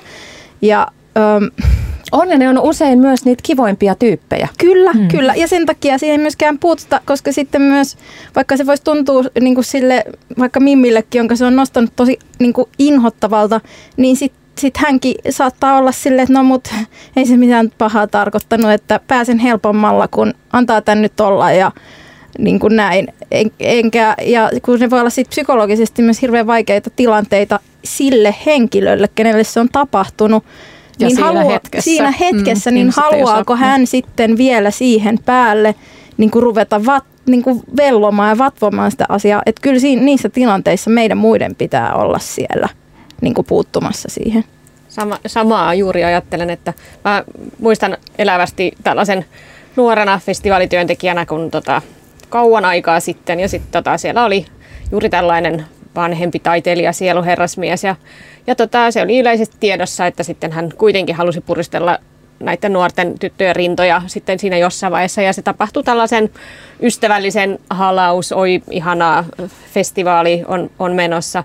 Ja sitten mä muistan, että mulle vielä oikein sanottiin siitä erikseen sitten, kun, kun mä olin se ensimmäistä kertaa ja hätkähtänyt valtavasti siitä, niin oli se, että no annetaan sen nyt vaan, että se on tollainen, kato, ei se enää mihinkään kykene. Että niin kun, tavallaan siinä tuli tosi voimakkaasti silloin tästä on aikaa, niin tuli se, että eihän, että eihän tämä ketään haittaa. Että mitäs se nyt oikeastaan? Että eihän sehän on vaan tuollainen vanha höppänä, että annetaan nyt sen vielä viimeiset niin Just tämä. kivat saada. Mm. Ja tota, Just ja, tämä. Viimeiset ja, kivat ja, saada. Ja, kyllä. Mutta mut nyt jos mä olisin siellä, niin kyllä mä olettaisin, että jos jostain syystä minä en sitten pomoasemassa jostain syystä näkisi tai puuttuisi, niin mä toivoisin, että kaikki ne muut siellä mun yhteisössä, siis tällä mm. festivaalibillellä, ne olisi sillä että hei mitä helvettiä sä siellä puhuat. Että nyt, tota, niin kuin, et, kyllä mä, mä haluaisin sen, koska vaikka kuten sanot, sanoit mm. myös, niin siitä voi tulla se nolous, mutta kyllä mä, niin kuin, mä haluaisin sen, jos mä mietin sitä nuorta naista, jota mä silloin olin, niin kyllä mä haluaisin sen, niin kuin, että hemmetin soiko, et sä hänen tissejä nyt puristele. Mm. Se ei ole sun asias. Niin kuin, mä haluaisin sen hetken. Että ei mun tarvitse sitten niin vuosikausia myöhemmin miettiä, kun mä kirjoitan jotain mun kolumneja, niin miettiä, että otanko mä nyt tämän sitten puristelijan esimerkiksi. Että olisihan se ollut paljon parempi, että me oltaisiin käsitelty se then and there. Ja sitten se olisi niin kuin sillä tehty. Just näin. Joo, Pitää lisätä tuohon vielä, että meillä kaikilla on erilainen jotenkin se sietoikkuna, että osa meistä lamaantuu ihan täysin, mm. jos tulee tuommoinen mm. tilanne. Ja sen takia meillä oi, se kollektiivinen vastuu on entistä mm, tärkeämpi, että kaikki ei vaan pysty sanoon vastaan. Ja vielä jos tulee siihen semmoinen kuorrute, että no ei toi mitään, että toi oli vaan joku setä ja tämmöistä. Että kyllähän se, on se ihan niin kuin lapsesta asti opetettu, että, että jos sä katot vierestä kiusaamista, niin se on ihan yhtä paha kuin mm. kiusaat. Että miten se ei niin kuin täällä työelämän pelisäännöissä sitten niin kuin päde enää. Kuunnellaan vielä tähän loppuun Minja Koskelan tulevaisuuden näkymät seksuaalisen häirinnän kitkemiseksi musiikkialalta ja sen jälkeen mä haluan teiltä jokaiselta vielä yhden konkreettisen teon tai avauksen, joka pitäisi tapahtua, jotta homma menisi eteenpäin. Mä olen itse valmistunut musiikinopettajaksi 2011 ja silloin siis ää, niin kuin käynyt myös opettajakoulutuksen ennen tätä, ja, tai sieltä valmistuin silloin 2011. Ja toki siis ää, on ihan selvää, että, että nytkin kun Miitsy on tapahtunut sen jälkeen tai tämä keskustelu on lähtenyt sen jälkeen eteenpäin ja me vihdoin niin kun puhutaan näistä asioista, niin koko ajan ollaan menossa parempaan päin ja minusta se on niin kuin hyvä myös sanoa tässä ääneen, että, että sitä niin kuin reflektio tapahtuu yhteiskunnallisesti sillä tavalla, että ei niitä asioita voi enää samalla tavalla sivuuttaa kuin vaikka kymmenen vuotta sitten. Et mä uskon, että me ollaan menossa parempaan, mutta se ei tarkoita sitä, että se parempi tulisi automaattisesti, että kyllä se vaatii työtä, niin kuin tasa-arvo aina vaatii työtä. Eli juuri näin, olemme menossa varmasti parempaan miitsyyn ja, ja tota siitä, siitä niin kuin äityneiden keskustelujen ja toisten kampanjoiden myötä, mutta asiat eivät muutu itsestään, vaan tarvitaan konkreettisia tekoja ja sitä ymmärrystä, että tämä on meidän kaikkien asia, eikä vain joidenkin asia. Niin mitä tulee mieleen? Yksi konkreettinen teko tai avaus, mikä olisi ihana, ihanaa, että se tapahtuisi? Kuka haluaa aloittaa? Tuleeko mieleen? Semira, Semira aloittaa, ole hyvä. Minä ainakin henkilökohtaisesti nyt tavallaan tämän mahtavan keskustelun jälkeen sitä, mitä mä olin tavallaan miettinytkin, että helposti just on vähän sillä lailla, että no mikä mun vastuu nyt on mistäkin ja kenestäkin. Niin kyllä mä nyt ainakin meinaan tavallaan oman työni puitteissa sitoutua sellaiseen, että mä mä kyllä kehitän jonkinlaisen tämmöisen niin kuin, keskustelen työpaikalla ja kehitän jonkinlaisen tämmöisen niin kuin, mallin sitten siihen, että miten näissä tilanteissa voi toimia ja miten pystytään luomaan semmoisia tilanteita ja semmoisia tiloja, että, että ihmisillä olisi turvallinen olo tulla kertomaan näistä jutuista, koska kuten niin tämä tutkimus ja nämä niin osoitti, niin, niin niistä asioista ei puhuta niin silloinhan se tarkoittaa sitä, että meidän on pakko tehdä jotakin sille ilmapiirille ja sille ympäristölle, jotta voidaan puhua. Hmm. Kiitos Semira. Hanna. Mulla on kolme, mulla ei ole yksi, mutta tämä on niin tärkeä asia, niin mä tuon nämä kolme. Turvallisen musiikkialan malli, koulutus ja tiedon jakaminen ja psykologisen turvallisuuden vahvistaminen. Ne on kaikki, kaikki tärkeitä, joita mun mielestä sitoudutaan viemään eteenpäin. Kiitos Hanna. Sitten. No mä tota, voisin ehkä mä, kovasti niin kuin nämä kolme periaatetta, mutta mä haluaisin tuoda esiin just tämän sivustakatsojan tai tällaisen niin kuin mahdollistajan aseman. Eli, eli tietyllä tavalla se, mitä me kaikki, kun me kävellään vaikka vain kadulla ja me me nähdään, kuullaan jotain. Että jollain tavalla, joskus ei ole ehkä mahdollisuutta, voi olla jopa vaarallista puuttua. Siis sanotaanko nyt, että on joku tällainen myöhäinen ilta ja jotain tällaista, mutta sitten ainakin, että osoittaisi sille ihmisille, jota kohdellaan kaltoin, niin osoittaisi sen sympatian, empatian, mit, millä tavalla se sitten on. On se sitten vaan bussissa se, että sä voit vaihtaa katseen ja katseen niin sen ihmisen kanssa, että olipa ikävä, tai onko se sitten se, että sä voit ihan konkreettisesti, uskallatko mennä itse siihen tilanteeseen, mutta se, että me ei, että me ei tavallaan niin annettaisi meidän ohimme lipsua asioita. Et me, me tartuttaisiin niihin siinä määrin, kun se on turvallista ja mahdollista meille itsellemme. Kiitos Emili. Ja sitten Maiju.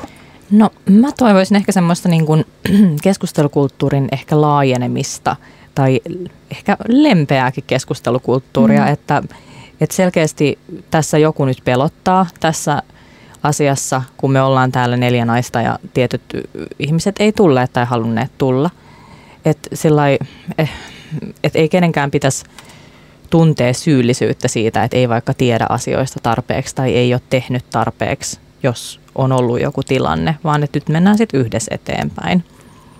Ja, ja että jokainen saisi niinku reilusti ilmaista sen, että minkälaista apua näiden asioiden kanssa kaipaa. Loistavaa, kiitos Maiju.